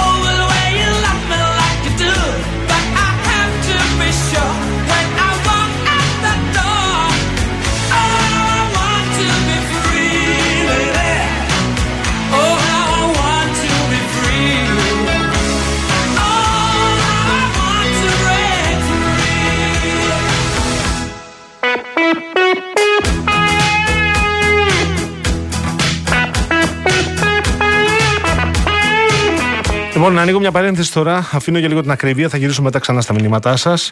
Θα μιλήσω τώρα τηλεφωνικά με τον συνάδελφό μου και καλό μου φίλο από την Καλαμάτα, τον ανταποκριτή του Άξιον 24, τον Γιώργο τον Μαρκόπουλο, ο οποίος παρακολούθησε σήμερα το τελευταίο αντίο στον ε, Επαμεινώντα Κωστέα, τον επισμηναγό, που έχασε τη ζωή του με το εκπαιδευτικό εκεί στην, ε, στη Μεσσηνία, στην ε, ευρύτερη περιοχή της Μεσσηνίας. Γιώργο, καλησπέρα. Χρόνια πολλά εύχομαι. Εύχομαι να έχεις καλή χρονιά με υγεία και με αγάπη και για σένα και για τους ανθρώπους που αγαπάς. Καλησπέρα Γιώργο, το ίδιο και σε σένα και στην οικογένειά σου. Αντεύχομαι. Ε, μια πολύ δύσκολη μέρα, μια μέρα από τις τελευταίες του 2023 που εγώ αν μη τι άλλο βρέθηκα σε δύο τέτοια περιστατικά Ναι. ε, και στις 30 Ιανουαρίου ε, το οποίο είχαμε το θάνατο ακόμα δύο πιλότων της πολεμικής ε, ε, αεροπορίας ε, του Μιχαήλ Άγγελου του Τουρούτσικα, Τουρούτσικα από, το, από την Αρκαδία. Από την Αργαδία, βέβαια. Λοιπόν, και τώρα του επαμεινώντα του Κωστέα από την ε, Μεσσηνία. Δύο ε, στενάχωρα περιστατικά. Δεν μπορείς να βάλεις έτσι ε, μια κλίμακα ε, το τι σε επηρέασε περισσότερο. Αλλά όταν βλέπεις δύο παιδιά ε, από 30 μέχρι 40 ετών να κάνουν τη ζωή τους ε, κάτω από αδιευθύνιστες ε, μέχρι τώρα συνθήκες ε, να μπαίνουν για να υπηρετήσουν την πατρίδα και να φεύγουν από το σπίτι τους σκεπασμένα με την ελληνική σημαία παίρνοντας στον δρόμο για την ε, τελευταία τους κατοικία συνοδευόμενοι από οικία τους ε, πρόσωπα στην ε, σημερινή έτσι, αν μη τι άλλο κηδεία ε, του επαμεινώντα του ε, Κωσέα είχαμε και το σενάριο της επι- επιστημονικής φαντασίας το οποίο γράφτηκε ε, στην τελευταία του πτήση ε, έχοντας από κάτω οι συνάδελφοί του ετοιμάσει ένα μήνυ εορταστικό ως ήθιστε ε, σε αυτή την περίπτωση και του θα φύγει από τα δύο Μπέκη και θα πήγαινε στα μη 346 στα νέα ε, αεροσκάφη εκπαιδευτικά. Αυτό, τα οποία συγγνώμη είχαν- Γιώργο, αυτό λίγο για να το καταλάβουμε, αν και εγώ σε παρακολούθησα να το περιγράφεις κιόλας εσύ. Το συγκεκριμένο αεροπλάνο επρόκειται να αποσυρθεί, σωστά; Σωστά. Και εδώ αυτό το παλικάρι, ο Πισμεναγό, ο επαμεινώντα Κωστέας, έκανε ε, μια τελευταία βόλτα με το αεροπλάνο αυτό πριν αυτό αποσυρθεί. Ένα αεροπλάνο το οποίο το Ακριβώς. γνώριζε έτσι και το γνώριζε καλά. Εκπαιδευτής ο Επισμεναγό, σωστά; Πάνω από 4.000 ώρες πτήσης. Μάλιστα. Εδώ η μοίρα παίζει παιχνίδια τραγικά. Ένα στερεότυπο το οποίο δεν μ' αρέσει, για να είμαι ειλικρινής. Έχουν περάσει χρόνια πολλά από τότε που χρησιμοποιώ τα στερεότυπα, αλλά εδώ φαίνεται ότι βρίσκει εφαρμογή, διότι η οικογένειά του βιντεοσκοπούσε αυτή την πτήση ή τμήμα της πτήσης. Και φαίνεται ότι έχουν και την πτώση. Και τον, ε, την πτώση που προκάλεσε το θανάσιμο τραυματισμό του, του ε, επισμηναγού, ε, διότι ήταν μια τελευταία βόλτα με το αεροπλάνο αυτό το οποίο ε, το άφηνε η πολεμική αεροπορία για να αποδειχθεί τα καινούργια αεροπλάνα. Η εθιμοτυπική βόλτα Ναι. η τελευταία βόλτα και η διοργάνωση της μίνι, της μίνι γιορτής από τους συναδέλφους και από την οικογένειά του, τα δύο ανήλικα παιδιά του και την σύζυγό του που όπως προείπες τον βιντεοσκοπούσαν ε, από τον, ε, από τον ε, δι- ε, αεροδιάδρομο και τον περίμεναν να προσδιοθεί για να προχωρήσουν ε, όλα αυτά τα οποία ήταν προγραμματισμένα και εορταστικά και λόγω των ημερών αλλά και λόγω της επαγγελματικής του έτσι ανέλυξης θα έλεγα Μμμ. γιατί όπως σου είπα έφυγε για αυτά τα δύο τα οποία θα ε, είχαν απομείνει τέσσερα πριν, το, ε, πριν την κατάρριψη έτσι, μάλλον πριν την, ε, το ατύχημα Βέβαια. ε, του ΤΑΦ 2 Μπέκη τώρα έχουν μείνει τρία Ναι, ε, Πέρα αυτό, από τις αυτό που Καλαμάτας. συνετρίβει ήταν το τέταρτο και έχουν μείνει άλλα τρία, έτσι. σωστά άλλα τρία τα οποία μέσα σε ένα-δυο μήνες θα αποσυρθούν εντελώς γιατί έχουν έρθει ήδη τα καινούργια Έχουν αεροπλάνα έρθει τα από την καινούργια. Ιταλία, τα Μήτρια Έχουν αυτά, Γιώργο, ένα χαρακτηριστικό ήχο όταν πετούν. Εγώ, όταν είμαι στη Μεσσηνία, ε, επειδή πετούν συχνά πάνω από, το, από την περιοχή που ξέρεις ότι κατάγομαι, έχουν ένα πολύ συγκεκριμένο ήχο που ο- όταν, όταν βρίσκονται, όταν ε, ε, πετούν πάνω από την περιοχή, το, το καταλαβαίνεις ότι είναι αυτά τα αεροπλάνα και καταλαβαίνεις ότι εκπαιδεύονται ήκαροι εκεί. Ε, τι να πω, ε, πραγματικά τι να πω. Δηλαδή, ο άνθρωπος αυτός με πολύ μεγάλη εμπειρία, τι του συνέβη, ενδεχομένως θα το γνωρίζουν οι συναδελφοί του οι τεχνικοί, αλλά θα το. και, και ενδεχομένως να το μάθουμε και εμείς τις επόμενες εβδομάδες. Ε, Τα σενάρια, ναι. τα σενάρια που ακούστηκαν αυτές τις ημέρες είναι πολλά.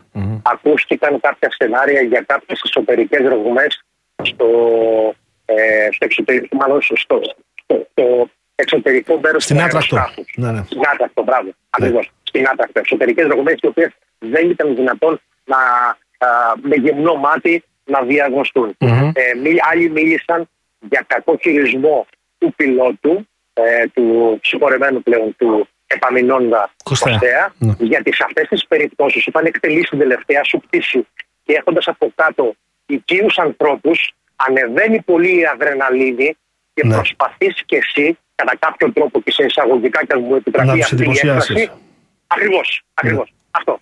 Ε, πάρω λοιπόν στον εντυπωσιασμό σου φεύγουν πράγματα τα οποία ενδεχομένως σε μια άλλη πτήση ε, κάτω από διαφορετικές συνθήκες δεν θα το επέτρεπες στον εαυτό σου. Αλλά όταν σκέφτεσαι ότι από κάτω είναι η γυναίκα σου, είναι τα παιδιά σου, σε παρακολουθούν, σε βιντεοσκοπούν, προσπαθείς και εσύ ή οι συνάδελφοί σου να εντυπωσιάσεις.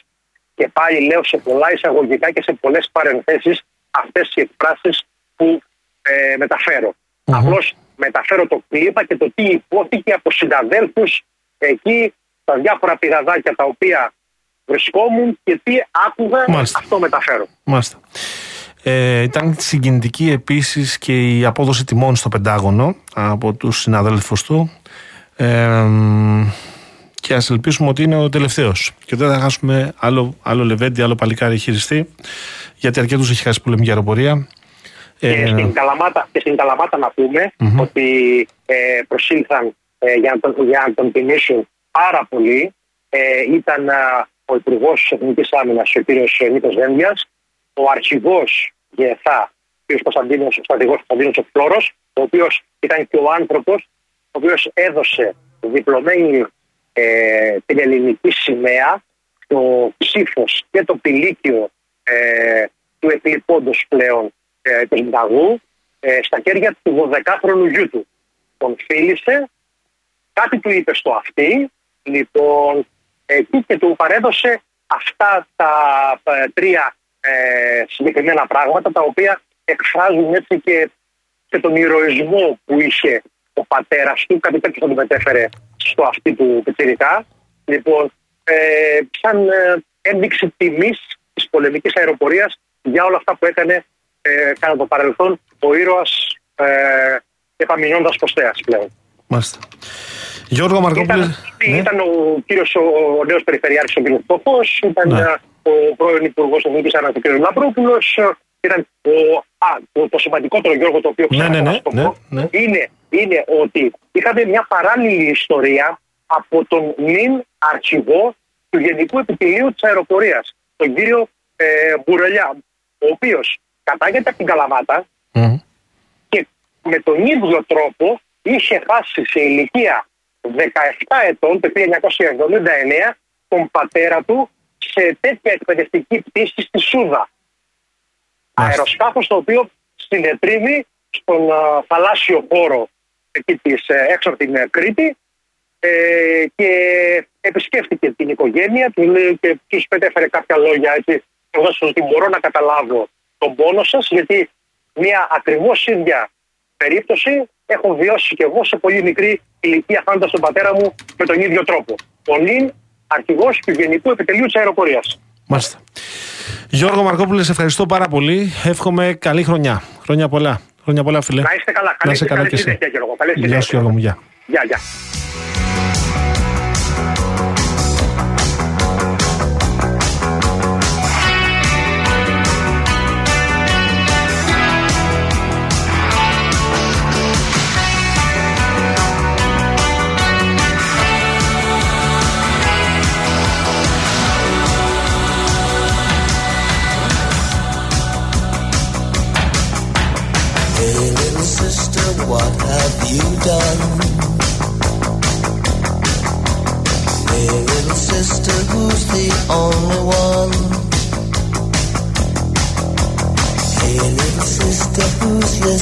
Superman? Hey, little sister, who's the one you want? Hey, little sister, shotgun. Nice day to start again. It's a 20 λεπτά με τις 6, μετά τις 6 θέλω να διαβάσω το μήνυμα που στέλνει η φίλη μου, η Σόφη Μαραγκίδου, που μας ε, λατρεύει και τη λατρεύουμε εδώ στο Real FM εννοώ. Σήμερα λέει είναι η τελευταία σου εκπομπή, τελευταία σας εκπομπή το 2023 και θέλω λέει να σας ευχαριστήσω για τις ε, ώρες που μοιραστήκαμε μαζί, χαρές και λύπες με το Real FM. Η νέα χρονιά να χαρίσει σε όλο τον κόσμο υγεία, αγάπη και ειρήνη και ας υποδεχτούμε το 2024 με τα λόγια του Τάσου Λιβαδίτη. Ο κόσμος μόνο όταν τον μοιράζεσαι υπάρχει. Η Σόφη, η λατρεμένη μας. Σόφη μου, να είσαι καλά, γλυκιά μου. Καλή χρονιά σου εύχομαι. Χρόνια πολλά. go for so long.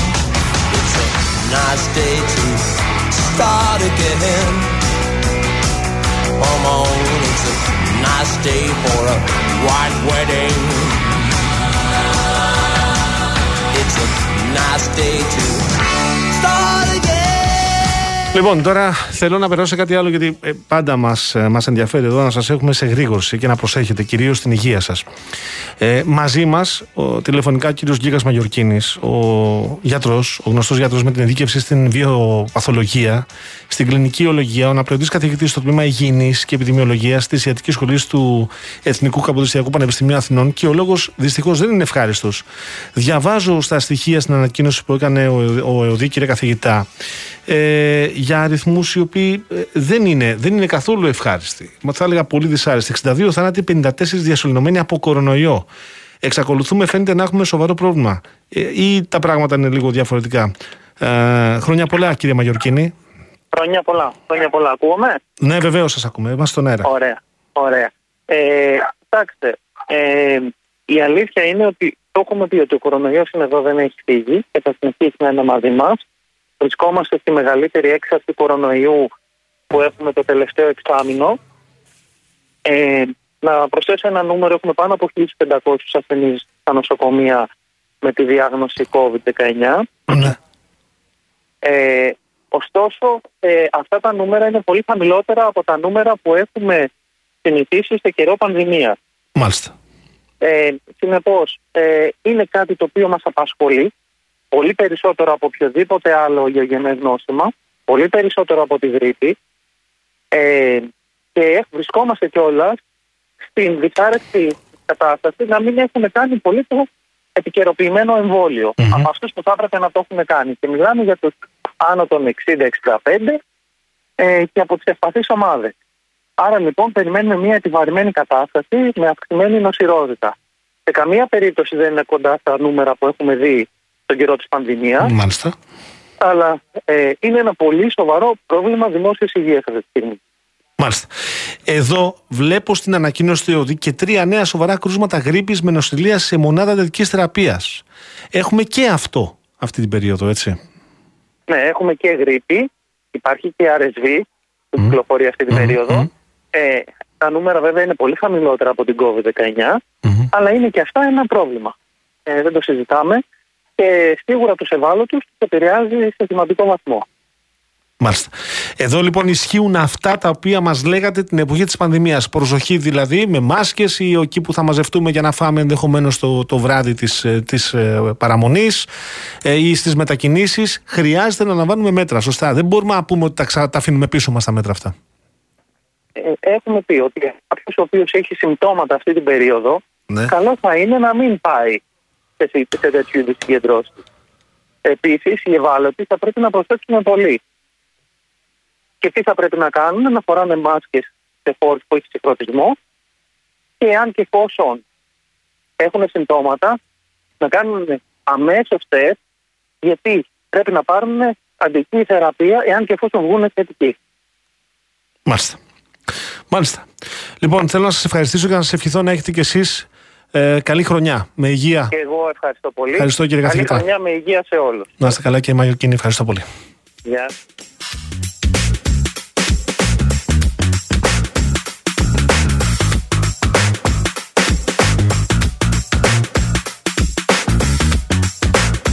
Λοιπόν, ακούσατε, ας μην το υποτιμούμε. Σας παρακαλώ πάρα πολύ. Και όσοι ενδεχομένως δεν, έχετε κάνει, δεν έχετε κάποια διάγνωση ή δεν έχετε περάσει από γιατρό, γιατί μπορεί να θεωρείτε ότι είσαστε.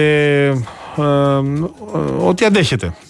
Μπορεί να θεωρείτε ότι έταξε αφού δεν έχω κάποια συμπτώματα, είμαι μια χαρά, δεν έχω θέματα, δεν έχω κανένα ζήτημα. Α μην το ρισκάρετε. Δεν υπάρχει κανένας λόγος. 62 θάνατοι και 54 διασωληνωμένοι είναι πολύ μέσα σε μία μέρα. Βεβαίως οι ειδικοί λένε αυτό που ακούσατε για τον κύριο καθηγητή τώρα να λέει ότι είναι πολύ μικρότερα τα νούμερα από τον καιρό της πανδημίας. Ναι, αλλά είναι 62 θάνατοι και 54 διασωληνωμένοι και είναι και 1500 άτομα στο νοσοκομείο. Α κάνουμε ό,τι πρέπει να κάνουμε, παρακαλώ πολύ. Ε, Α μην ε, βρούμε και άλλους λόγους να στεναχωριόμαστε μέρες που είναι γιορτινές. Λοιπόν, θα πάμε τώρα στη. Ε, ήρθε ο Γιάννης Μήτης. Στο Γιάννη Μήτη με τίτλους ειδήσεων. Επιστρέφω για το τελευταίο μισάωρο. Θα συζητήσουμε και λίγο τα αθλητικά. Έχουν ένα ενδιαφέρον για το τι γίνεται λίγο στο, και στο ποδόσφαιρο. Και εμένα με ενδιαφέρει, έχω ζητήσει από τον Δημήτρη Σταυρακάκη, το φίλο μου, να κάνουμε και μια κουβέντα για τις μεγάλες ομάδες στη Σύρια Α, στο Ιταλικό ποδόσφαιρο. Γιατί η κυρία Μαρία Χριστοδουλού, να ξέρετε, ε, μπορεί εγώ για παράδειγμα να θεωρώ ότι είμαι πολύ καλός ποδοσφαιριστής και στα νιάτα μου να ήθελα να πάω στην ντερ Αλλά η Ιντερ για να με αγοράσει από την ομάδα μου πρέπει και να πληρώσει, όχι να με πάρει και μετά να λέει παιδιά δεν έχω μία. Ε, και να είναι Ιντερ. Λοιπόν, θα τα συζητήσουμε αυτά σε λίγο με τον Δημήτρη Σταυρακάκη με τον γνωστό του τρόπο βεβαίως. Ε, πάμε σε τίτλους ειδήσεων και επιστρέφω για το τελευταίο μισάωρο.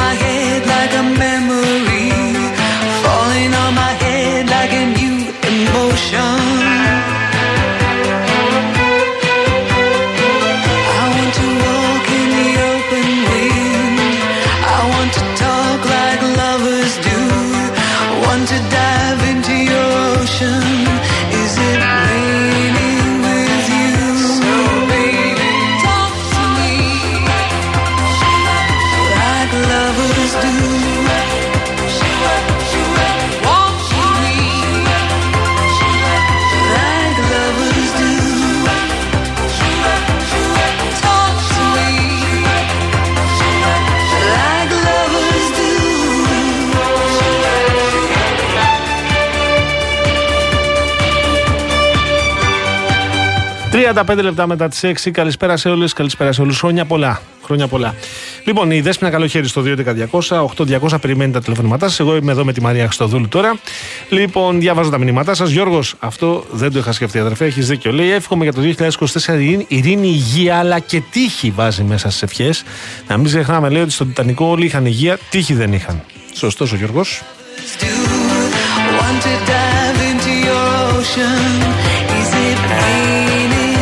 Στο φίλο μου τον Παναγιώτη να ευχηθώ και εγώ καλή χρονιά. Καλή χρονιά με υγεία, φίλε μου.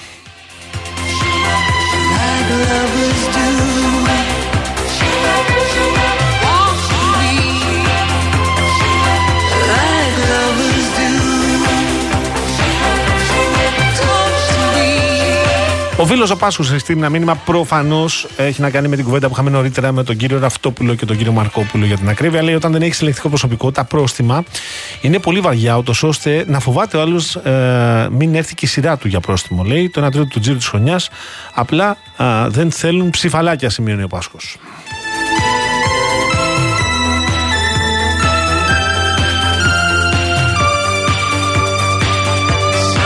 Ο Πάνος, γεια σου ρε Πάνο, Βασιλοβάζε λέει τι την έκανες στην Αναστασία και δεν είναι στην εκπομπή; Και μου στέλνει στα τουρκικά ευτυχισμένος ο νέος χρόνος.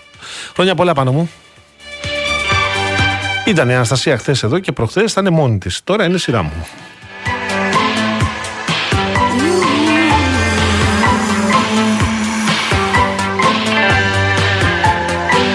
Ο Ντένις ρωτάει οι έρευνες της Επιτροπής Ανταγωνισμού που γίνονται για τα καύσιμα που βρίσκονται.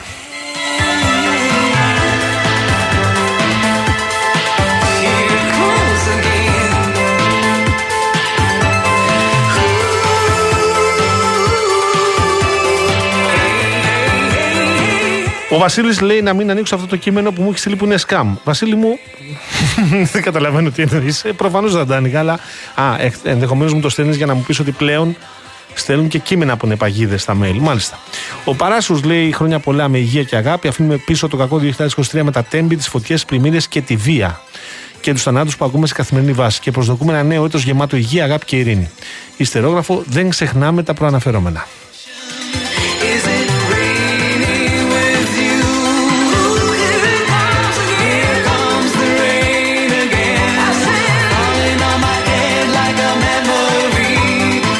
Λοιπόν, θέλω να πάω τώρα να σας θυμίσω ότι έρχεται η Real News και έρχεται πολύ δυνατή. Έρχεται με προσφορές εξαιρετικές και για εσάς που αγαπάτε το βιβλίο, αλλά και εσάς που αγαπάτε βεβαίως και την τύχη και την άνεσή σας, εφόσον μπορείτε να προχωρήσετε σε αγορές. Θα είμαι πολύ συγκεκριμένος αυτή την Κυριακή, που είναι η τελευταία του χρόνου. Η Real News έρχεται με δύο βιβλία. Άγνωστη ταυτότητα, ένα ψυχολογικό θρύλερ από τη συγγραφέα με τις μεγαλύτερες πωλήσεις στην Amazon, Μίνκα Κέντ. Μαζί συμπληρώστε τη συλλογή σας με τα αστυνομικά μυστορήματα από τη βιβλιοθήκη της Real News. Και ειδική έκδοση Drive Test Book 2023. Δοκιμάζουμε τη δημοφιλή μοντέλα του 2023. Μία έκδοση που δεν πρέπει να χάσετε όσοι αγαπάτε το αυτοκίνητο. Ακόμη δωρεπιταγή 5 ευρώ από τα σούπερ μάρκετ Bazaar και σκάναρε και κέρδισε στη στιγμή επώνυμες δωρεπιταγές συμμετρητά από το Παντού App. Οι προσφορές Bazaar και Παντού ισχύουν και στην απλή έκδοση αυτή την Κυριακή, την τελευταία του χρόνου, με τη Real News.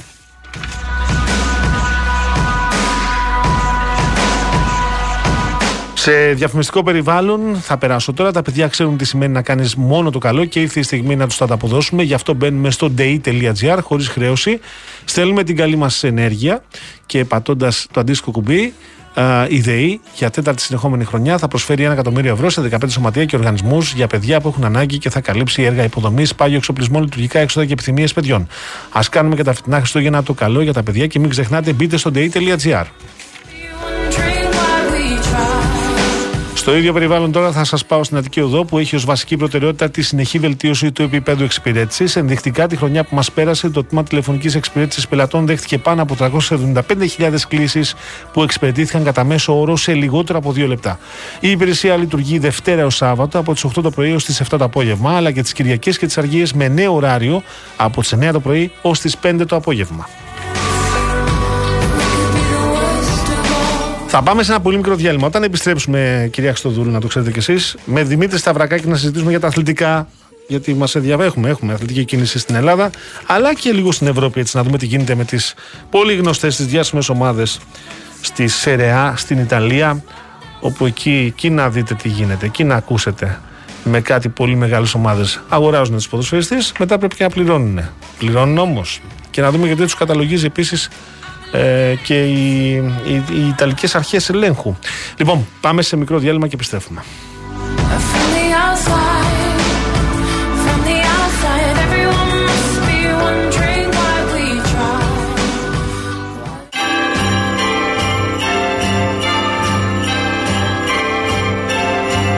Happy holiday. Λοιπόν, στο φίλο μου τον Λεωνίδα, ο οποίος μου λέει πέρα από δώρα και κουπόνια κάτι για την αρθογραφία και τη θεματολογία της εφημερίδας, θα μας πείτε. Να σας πω, κύριε Λεωνίδα, Καταρχάς, για τη Real News θα σας πω ότι αν καθίσετε να δείτε τα πρωτοσέλιδά της τις τελευταίες πολλές εβδομάδες, θα δείτε ότι τα θέματα τα οποία χρησιμοποιεί, έχει, δημοσιεύει, αναλύει και παρουσιάζει στην πρώτη της σελίδα επιβεβαιώνονται μέσα σε 24 ώρες. Τι να σας πω τώρα για τα μη κρατικά ΕΕ, να σας πω για τα οικονομικά, να σας πω για τους συνταξιούχου. Δεν θέλω τώρα να μπω σε λεπτομέρειες. Επίσης, καμία κυριακάτικη εφημερίδα δεν προαναγγέλει την ύλη της δύο μέρες πριν. Καμία. Όχι Real News, καμία κυριακάτικη εφημερίδα. Θα ακούσετε όμως ε, για, το, για την ύλη της Real News από αύριο το μεσημέρι μετά τις 2. Δεν είναι το τρέλερ κυρία, Χριστο, κυρία Χριστοδούλου. Μετά τις 2 το μεσημέρι, δεν είναι το Σάββατο. Εκεί μετά. Μεσημέρι Σαββάτου λοιπόν ε, προαναγγέλλεται η ύλη της εφημερίδας. Είμαι βέβαιος ότι θα σας ικανοποιήσει όπως συμβαίνει κάθε Κυριακή. Κύριε Δημήτρη Σταυρακάκη, χρόνια, πο- χρόνια πολλά. Καλή χρονιά σας εύχομαι. Να είστε καλά, καλή χρονιά. Πώς θα περάσετε; Ε, Συμπαθητικά. Α. Δεν σε, Λοιπόν. βλέπω και πολύ, δεν σε βλέπω και πολύ ενθουσιασμένο. Ενθουσιασμένοι πρέπει να είναι φίλοι του Παναθηναϊκού που έχουν νέο προπονητή και ο οποίος δηλώνει ότι ε, ήρθα για μια μεγάλη πρόκληση, να γράψω ιστορία, να πάρουμε πρωτάθλημα. και όλα Τσαντισμένου αυτά. του βλέπω εγώ στα μέσα κοινωνικής δικτύωσης πάντως. Εντάξει, ε, ε, λογικό είναι. ότι Όχι με κάποιοι- τον ε, κύριο Τερήμ, να μην τον με αδικήσω το- τον άνθρωπο. Με την απόφαση της διοικήσεω. Για την έξοδο του Γιωβάνοβιτς. Φύγει ο Γιωβάνοβιτς. Ναι, ναι, ναι. ναι. Πάντως πριν από λίγο, ε, ο Παναθηναϊκός ανακοίνωσε και μεταγραφή. Ναι. Ε, πήρε τον Δημήτρη Λιμιό, ε, τον ο, εξτρέμ, τον διεθνή εξτρέμ που έπαιζε στην Κολονία. Αυτό ήθελα να σε ρωτήσω. Ε, Κολονία, έτσι. Ναι, στην Κολονία δεν έπαιξε. Είναι Έλληνας που μεγάλωσε στη Γερμανία, ο Ναι. Λιμιό. Νομίζω. Ναι, θυμίζουμε ότι ήταν δανεικό στην Κολονία από την Twente, την Ολλανδική ομάδα. Ναι. Ε, είχε πάθει μια ρήξη χιαστών ε, το Σεπτέμβριο του 22 σε ένα Είχε φιλικό τραυματιστεί της Εθνικής σοβαρά με το την παιδί. Κύπρο. Ναι, ναι, ναι. Στο Βόλο έχασε τη σεζόν. Δεν είχε, ε, στην Κολονία δεν είχε μόνο μια συμμετοχή. Ε, και έτσι ε, τώρα ξαναγυρνάει στην Ελλάδα ανακοινώθηκε ο 25χρονος διεθνής εξτρέμ από τον Παναθηναϊκό μέχρι τον ε, ε, 2027 Μάλιστα, σημαντική Τώρα, προσθήκη, ναι. Νίκος Μπουζέα ήταν το μεσημέρι στην Εθνική Πινακοθήκη, όπου ο Παναμαϊκό παρουσίασε τον Φατίχ Τερήμ. Μία ώρα κράτησε περίπου η ε, παρουσίαση αυτή. Και από τι, τη μίλησε διοίκηση. πάλι για την κοινή θάλασσα που την Ε, απολαμβάνουμε κι εμείς και οι ναι, Τούρκοι. κάτι είπε, θα μα τα Ναι, πει ο ναι, Νίκος. ναι, ναι. Ήταν ο κύριος Παπαδημητρίου, τεχνικός σύμβουλος από πλευράς της διοίκησης. Και ο ε, Τερίμ, ε, Φατίχ Τερίμ, ε, έκλειψε την παράσταση εκεί και σε Έλληνες και σε ε, Τούρκους δημοσιογράφους που ήταν στην ε, παρουσίαση. Ε, Νίκο, καλησπέρα.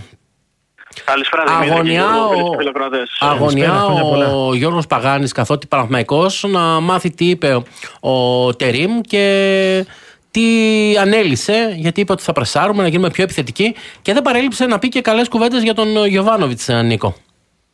Ε, ε, έπλεξε πολλές φορές το εγκόμιο του Ιβαν Γιοβάνοβιτ ο Φατίχ Τερίμ κατά τη διάρκεια της επίσημης παρουσίασής του. Τον ευχαρίστησε για την πολύ καλή ομάδα την οποία παρέλαβε, είπε χαρακτηριστικά. Ενώ ε, χθες πήγε και στο ΑΚΑ ο Φατίχ Τερίμ, εκεί όπου οι οπαδοί του Παναθηναϊκού φώναξαν ρυθμικά το όνομα του Ιβάν Γιοβάνοβιτ στο γήπεδο και παρόλα αυτά ο Φατίχ Τερίμ είπε στη συνέντευξη ότι του άρεσε πάρα πολύ αυτή η ενέργεια γιατί ο κόσμος αναγνωρίζει το, τα πολλά πράγματα τα οποία προσέφερε ο Ιβάν Γιοβάνοβιτ στην ομάδα και τον ευχαρίστησε πολλές φορές κατά τη διάρκεια της ομιλίας του για την πολύ καλή ομάδα την οποία παρέλαβε. Από εκεί και πέρα θέλω να γράψω ιστορία στον Παναθηναϊκό, είπε ο Φατίχ Τερίμ. Στο πρώτο στόχος είναι να πάρουμε το πρωτάθλημα. Ξέρω να παίρνω πρωταθλήματα.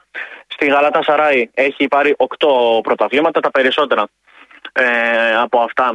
Μάλλον είναι 8 πρωταθλήματα και τα πήρε τις περισσότερες από τις χρονιές που ήταν στη Γαλατά. Άρα υπήρξαν και που δεν κατάφερε να το πάρει. Έχει το know-how που συνηθίζουμε να λέμε, ξέρει τι πρέπει να γίνει. Ο Φατίχ Τερίμ ήταν ε, γεμάτος αυτοπεποίθηση, ήταν ε, σίγουρος για τον εαυτό του από το, από το πρώτο λεπτό, από τη στιγμή που μπήκε στην αίθουσα. Ήταν γεμάτος αυτοπεποίθηση. Παράλληλα ήταν άνετος και ανάλογα το τι έλεγε, ήταν και στιγμές που ήταν και πολύ σοβαρός πάνω σε αυτά τα οποία έλεγε. Μίλησε φυσικά για τον Παναθηναϊκό που θέλει να φτιάξει εκείνος, για τον δικό του Παναθηναϊκό, τονίζοντας ότι περιμένει ότι ο χρόνος μάλλον δεν είναι σύμμαχός του, αλλά θέλει να φτιάξει μια ομάδα η οποία θα έχει πολύ ένταση στο παιχνίδι της, θα ασκεί πίεση στους αντιπάλους από το πρώτο μέχρι και το τελευταίο λεπτό και είπε χαρακτηριστικά ότι ειδικά εντός έδρας, στα παιχνίδια στη λεωφόρο δηλαδή, δεν θέλω να δω καμία ομάδα να παίζει καλύτερα από εμάς. Είμαστε ο Παναθηναϊκός, πρέπει πάντα να παίζουμε καλά, πρέπει πάντα να κερδίζουμε και στο τέλος της χρονιάς να είμαστε πρωταθλητές. Είπε ότι να πάμε την ομάδα σε ένα σημείο παραπέρα από εκεί που μας έχει αφήσει ο Ιβάν, ε. Ακριβώς, ακριβώς. Ο Ιβάν Γιοβάνοβιτ κατάφερε να κάνει πολλά, να ανέβει πολλά σκαλοπάτια στα δυόμιση χρόνια που ήταν στην ομάδα. Ε, για λίγο δεν ε, έφτασε και στην κορυφή του ελληνικού πρωταθλήματος πέρυσι. Χάθηκε ο τίτλος της την τελευταία μάλλον αγωνιστική. Γι' αυτό λοιπόν ο Φατίχ Τερίμ είπε τη συγκεκριμένη ατάκα, γιατί θέλει και το είπε πολλές φορές από την πρώτη στιγμή που έγινε γνωστή η συμφωνία του με τον Παναθηναϊκό. Ε, λέει πάντα ο Φατίχ Τερίμ, ήρθα στον Παναθηναϊκό για να τον κάνω πρωταθλητή. Αυτό είπε και το επανέλαβε πάρα πολλές φορές. Ενώ να πούμε ότι για τις μεταγραφές Ναι. ε, αναφέρθηκε Το ρώτησε σε και ένας αυτές. Τούρκος δημοσιογράφος και την ώρα που τον ρωτάει λέει Μπακασέτας, αλλά μετά ξεκαθάρισε ότι. Ποιος το είπε τον Μπακασέτας, ο, Ο Τερίμ ή ο Τερίμ δημοσιογράφος; ρωτάει ο δημοσιογράφος και πάνω στην ερώτηση πετάγεται ο Τερίμ και του λέει Μπακασέτας και τον αφήνει να τελειώσει, αλλά μετά ξεκαθαρίζει ότι κοιτάτε να δείτε, μην ακούτε τι λέμε και τι λένε. Ε, το θέμα είναι τι λέμε εμείς, έτσι δεν είναι, Νικό. Η ερώτηση ήταν, αφορούσε το γεγονός αν ε, ο Παναθηναϊκός με το Φατίχ Τερίμ στον πάγκο τους θα κινηθεί για ποδοσφαιριστές που αγωνίζονται στο τουρκικό πρωτάθλημα το οποίο το παρακολουθεί. Παρά το γεγονός ότι δεν ήταν σε κάποια ομάδα από τον Ιανουάριο του 2022. είναι τον μια αγορά Ιανουάριο του η τουρκική που 22 δεν ξέρει είπες. Ναι. Ακριβώς, ακριβώς. Είναι σε- ουσιαστικά δύο χρόνια ήταν. Δύο χωρίς χρόνια, ομάδα ο δύο χρόνια Φατίχ Τερίμ. άνεργος δηλαδή. Ε, Παρ' όλα αυτά, αποκάλυψε ότι είχε προτάσεις, όπως εκείνος είπε χαρακτηριστικά από ομάδες από την άλλη πλευρά της θάλασσας, είπε για την ακρίβεια. Εννοεί ομάδες από την Μέση Ανατολή, από το Ντουμπάι Ναι. και είπε ότι τις αρνήθηκε. Για Εντάξει, τις προφανώς δεν είναι μεταγραφές- τυχαίος προπονητής ο Τερίμ. Έτσι. Είναι ένας ένας Σε καμία προπονητής περίπτωση. εξαιρετικά ικανός και αποτελεσματικός. Ωστόσο, είναι σημαντικό στοιχείο αυτό που λες, ότι η τελευταία του ομάδα τον Ιανουάριο του 2022. Ναι. Δηλαδή ήταν 68 χρονών όταν σταμάτησε να είναι σε ομάδα. Γιατί τώρα είναι Ακριβώς, 70. σήμερα είναι Αν μου 70. πεις παίζει ρόλο η ηλικία, εντάξει. Ε, το βάζουμε στο τραπέζι και αυτό. Ε, ε, και ε, εκεί πάλι για τις θάλασσες, πάλι τα. Τι είπε για τις θάλασσες, θάλασσες, ε, Νίκο, τι είπε πάλι; Είπε αυτή την ατάκα, είπε ότι είχα προτάσεις από την άλλη πλευρά της θάλασσας. Και ο ίδιος εννοούσε ότι είχε προπονητέ από ομάδες της Μέσης Ανατολής, αλλά δεν, κα- δεν είπε τις χώρες ή τα πρωταθλήματα ένα-ένα από και τις ομάδες. Καλά, Κατάρ, Σαουδική Αραβία, Ηνωμένα Αραβικά Εμμυράτα. Καταλάβαμε μόνοι μας. Ακριβώς, ακριβώς, ακριβώς. ναι. Για τις μεταγραφές για τον Τάσο Μπακασέτα, λοιπόν, είπε, η ερώτηση ήταν αν θα φέρει παίχτε από την Τουρκία. Εκεί πετάχτηκε, ο- πετάχτηκε εντός εισαγωγικών ο Φατίχ Τερέμ και είπε πράγμα του Μπακασέτα. Στη συνέχεια όμως ξεκαθάρισε πως στόχος του είναι πρώτα να αξιολογήσει το υλικό που έχει ο Παναθηναϊκός. Έχει κάνει μόλις τρεις προπονήσεις, επομένως δεν έχει ακόμη πλήρη εικόνα για την ομάδα. Τις επόμενες μέρες που θα μπορέσει να τους προπονήσει τους παίχτες ξανά και θα καταλάβει λίγο καλύτερα σε τι επίπεδο βρίσκονται οι ποδοσφαιριστές θα κάνει ένα ξεκαθάρισμα, ένα ξεσκαρτάρισμα, θα δώσει μια πιθανή λίστα με ποδοσφαιριστές τους οποίους δεν υπολογίζει και φυσικά όπου εντοπιστεί κάποιο κενό θα γίνει κίνηση, όπως για παράδειγμα ε, θα, ο Παναθηναϊκός θα κινηθεί για έναν κεντρικό αμυντικό, τουλάχιστον ένα κεντρικό αμυντικό γιατί έχει ποσοτικό πρόβλημα στη συγκεκριμένη θέση Μάλιστα. η ομάδα του Παναθηναϊκού. Από εκεί και πέρα, ό,τι εντοπίσει από προπόνηση σε προπόνηση, θα, το, θα είναι σε συνεχή επικοινωνία με τον Γιάννη Παπαδημητρίου, τον τεχνικό διευθυντή της ομάδας και θα εξελίσσεται ο μεταγραφικός σχεδιασμός. Πήρε ήδη όμως το λιμιό. Όπως είπαμε και στην Πήρε το αρχή. Λιμιό εδώ με τον για Γιώργο. 3,5 χρόνια έως το 2027. Ε, ο προπαίχτη έρχεται ως ελεύθερος από την κολονία, η οποία θα διατηρήσει ένα μικρό ποσοστό μεταπόλησης. Συνολικές απολαυέ για τον Δημήτρη Λιμιό θα είναι στα 2,2 εκατομμύρια ευρώ περίπου μαζί με τα μπόνους για τα επόμενα 3,5 χρόνια. Και μάλιστα ο Έλληνας Εκστρέμ, ο 25χρονο Έλληνας Εκστρέμ, έκανε και μία ανάρτηση στην οποία αποχαιρετούσε την πρώην ομάδα του και ανέφερε χαρακτηριστικά ότι ανυπομονεί να ξαναπέξει στην πατρίδα του, έτσι ώστε να διεκδικήσει μία θέση στην εθνική ομάδα και για τα παιχνίδια που έρχονται. Για το παιχνίδι, για το πολύ σημαντικό παιχνίδι με το Καζακστάν, ε, για παράδειγμα, τον Μάρτιο, θέλει να είναι εκεί ο Δημήτρης Λιμιό, ο οποίος ταλαιπωρήθηκε στις 9 Ιουνίου του 2022 σε ένα παιχνίδι με την Κύπρο. Είχε υποστηρίξει χιαστού. Από τότε έμεινε, έχασε μεγάλο χρονικό διάστημα. Επανέρχεται όμως, είναι σε καλή φυσική κατάσταση. Στις αρχές της επόμενης εβδομάδας θα ενσωματωθεί στην αποστολή Μακάρι του το παιδί να Παναθηναϊκού, επανέλθει. Έτσι ώστε- Μακάρι. έτσι ώστε να είναι διαθέσιμος για τα παιχνίδια άμεσα 3 και 7 Ιανουαρίου τα πρώτα παιχνίδια του Παναθηναϊκού με Πας Γιάννενα και Πανετολικό στη Λεωφόρο. Και για την εθνική, Τρεις- όπως είπες. Και 3 Ιανουαρίου, 9 το βράδυ, πρώτη του Τερήμ στον πάγκο του Παναμαϊκού με τον Πας Γιάννη να θα ακούσει το παιχνίδι εδώ live από τον Real FM. 7 η ώρα θα έχουμε Μάλιστα. το παιχνίδι του ΑΕΚ με τον ε, Βόλο. 8 πάω κόφι από τις 7 στις 3 του μήνα ε, εδώ ζωντανά. Real FM. Ε, Νίκο, κάτι άλλο; Νίκο, ευχαριστούμε πολύ. Δεν, Έχει- α, Υπάρχει κάτι άλλο; Δε, δε, νομίζω ότι την Τα ουσία κάνεις δεν το όλα. φέραμε. Εντάξει, Νίκο, ευχαριστούμε πολύ. Ευχαριστούμε, Νίκο. Καλά Να, σου, Νίκο, να είστε γεια. καλά. Λοιπόν. Λοιπόν, ο Νίκος Μπουζέα μας είπε που ήταν στη συνέντευξη τύπου για τον Real FM. Μας είπε, μας είπε. Τώρα. Ερώτηση τώρα, κύριε, κύριε Δημήτρη. Είσαι ίντερ. Ναι, Χρωστάς ένα δισεκατομμύριο ευρώ. ναι. Και πας και παίρνεις τη Μου κυρία γύρισες γιατί θέλω να τοποθετηθούμε στον Τερήμ και μου το γύρισε αμέσως. Α, έλα, έλα, πες- πες για το Τερίμ. Τρία λεπτά έχουν, μην νομίζεις. Απλώς ε, εν κατακλείδη το ταμπλό θα δείξει τι θα γίνει. Και αν θα μπορέσει να πάρει πρωτάθλημα, σωστό. αν θα μπορέσει να πάρει κύπελο. Σωστό. Ε, πρέπει να περάσει τον Ολυμπιακό για να, πάει στο, να συνεχίσει το κύπελο. Προφανώς. Το ταμπλό θα δείξει τι θα κάνει και τι θα μπορέσει να Και κάνει. επίσης πέρσι ο Παναθηναϊκός έχασε το πρωτάθλημα για μια, σε μια αγωνιστική. Για... Ναι, στην πρώτη τελευταία αγωνιστική, αν θυμάμαι Εδώ καλά. είναι ψηλά τώρα ο πύχης. Έτσι, το εκεί Λοιπόν. που τον έβαλε ο Γιωβάνοβιτς. Πάμε. Πάμε τώρα. Τώρα, Ιντερ. Έχεις λοιπόν την ντερ και ο γιος της κυρίας. Γιο δεν έχεις μαράκι μου. Να σου ζήσει, αγάπη μου. Συμπαθέστατος. Να σου ζήσει. Είναι λοιπόν ο γιος της ε, Μαρίας Χρυστοδούλου σε όρημη ηλικία Ναι. και θέλει το παιδί να πάει στην ντερ γιατί σου λέει ντερ. Μαμά, θέλω να πάω στην ντερ γιατί την ξέρει όλος ο κόσμος. Ναι. Τον παίρνει τον γιο της Μαρίας Ιντερ, αλλά πρέπει να πληρώσει και το σωματείο όμως. Γιατί εδώ ακούω εγώ ότι αυτές οι ομάδες, κυρίως από Ιταλία, μεγάλες ομάδες, πληρώνουν, λέει, κλείνουν ποδοσφαιριστές, δίνουν προκαταβολή και μετά γεια σας. Και έχουν θέμα τώρα. Είναι Ιντερ, είναι Γιουβέντους, είναι μεγάλες ομάδες. Υπάρχουν τεράστια οικονομικά προβλήματα σε αυτή την ομάδα στην Ιντερ. Ε, που φαίνεται ότι βγαίνουν τώρα στο φως της δημοσιότητας. Ε, και γιατί από ό,τι διαβάζω ε, έχουν χρέη που φτάνουν τα 807, ο, τα 807 εκατομμύρια Πω, ευρώ. πω, πω, πω, ρε παιδί μου. Τα 800 εκατομμύρια ευρώ. Και το άλλο που έκανε το μεγάλη εντύπωση, εσύ Δημήτρη, το 84% λέει, των εσόδων αυτών των ομάδων πηγαίνει για τη μισθοδοσία των ποδοσφαιριστών. Έτσι, βέβαια. ξέρω κι εγώ να χτυπάω. Δηλαδή, έχω τον Σταυρακάκη, ο οποίος νομίζεις; ξέρει καλή μπάλα, και αντί να πάρει, ξέρω εγώ, όσο το αναλογεί, πόσο, ας πούμε, α, α, μια, για το έτος 50.000 ευρώ, για το 24, έρχομαι εγώ ο Σίντερ και του λέω 50, εγώ αδερφέ θα σου δώσω 550.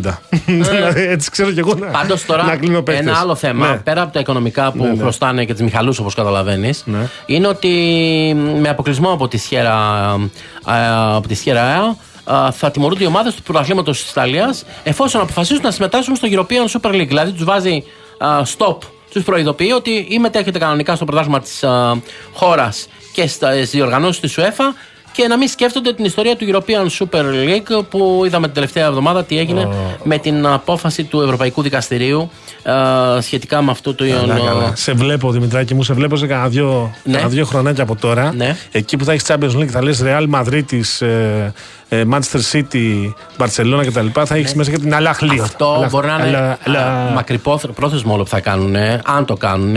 Έχει πολλή συζήτηση ακόμα. Τις βλέπω εγώ να Και θα έρχονται δούμε. αυτέ. Ναι, ναι, ναι. Εντάξει, να έρχονται αλλά και την μπάλα παίζουν. Τώρα μην τρελαθούμε. Σπόνσορες. Είναι, το ξέρεις ότι είναι χωμένοι σε όλη την Ευρώπη, έτσι. Είναι χωμένοι σε Έχουν, όλη την έχουν Ευρώπη. ομάδες στη, στην Premier League, έχουν ομάδες στο Γαλλικό, έχουν ομάδες στο, στο Ιταλικό, ε, στο Ισπανικό. Θα σου Παντού πω εγώ είναι, τώρα. εντάξει, παντού είναι. Δεν έχεις άδικο. Τους βλέπω σε λίγο να χώνονται μέσα. Ε, και λες, παντού είναι. Real Madrid Αλάχλη. Παντού είναι, όμως εντάξει, ε, είναι μέρα με τη νύχτα. Επέτρεψε μου να σου πω. Ναι, σε ό,τι αφορά το... αυτά που βλέπουμε. Λοιπόν, κλείνοντας, να σου πω εγώ, ο Ολυμπιακός απόψε στο μπάσκετ παίζει 9 η ώρα με την α, Άλμπα στο Βερολίνο. Καλή επιτυχία στον Ολυμπιακό. Χθες ο Παναθηναϊκός εντυπωσιακός 82-65 νίκησε τον Ερυθρό Αστέρα, τέταρτος είναι στην, α, στο τέλος του πρώτου γύρου. Α, στο ποδοσφαιρικό Ολυμπιακό έκλεισε Ναι. ε, το Φραν α, Ναβάρο από την Πόρτο Ολυμπιακός με δανεικό με οψιόν αγοράς. Καλός είναι αυτός. Είναι 25 χρονών. Εντάξει, Είναι- παίζει ρόλο η ηλικία. Είναι εντάξει, σε- παίζει, ε, παίζει ρόλο, η ρόλο. ηλικία. Στο ποδόσφαιρο παίζει ρόλο. Ε, 25, χρονών είναι και έρχεται ε, για τον ε, Ολυμπιακό δανεικό. Μακάρι να βοηθήσει λοιπόν ο Ναβάρο. Αύριο Και- ώρα 7 Ναι. θα είναι εδώ ο Παύλος Παπαδημητρίου. Να σου πω ότι η εκπομπή θα έχει, δεν α, μου Ναι. έχει αποκαλύψει ακόμα. Αλλά θα είναι, Έκπληξη. θα είναι, εντάξει, θα έχει, θα έχει με σχέση και με τον Παναθηναϊκό, Ναι. με την άφηξη Τερίμ και με το εορταστικό της ημέρας προ, προ παραμονή πρωτοχρονιά. Ο φίλος μου, Real Blocker, μου ζητάει να σου μεταφέρω τις ευχές του. Λέει να μεταφέρεις τις ευχές μου στο Αγκιναρόκαρδο. Να είναι καλά. Τον οποίο συμπαθώ ιδιαίτερα, κυρίως μάλιστα αν διδάσκει τη συνονόματη ποδοσφαιρική ορολογία. Και ο οποίος με αποκαλεί συμπικραμένο γιατί είναι και αυτός Παναθυνακό. Λοιπόν, Εντάξει, τι να κάνουμε, όλα στη ζωή συμβαίνουν. Χρόνια πολλά, καλή χρονιά να έχετε. Καλή χρονιά Δημήτρη μου, καλή χρονιά Μαρία Χριστοδούλου, καλή χρονιά σε όλες εσάς. Καλή χρονιά σε όλους εσάς που ήσασταν εδώ αυτό το δύο ώρο μαζί μου. Σας ευχαριστώ πάρα πολύ για την επικοινωνία και τα μηνύματα.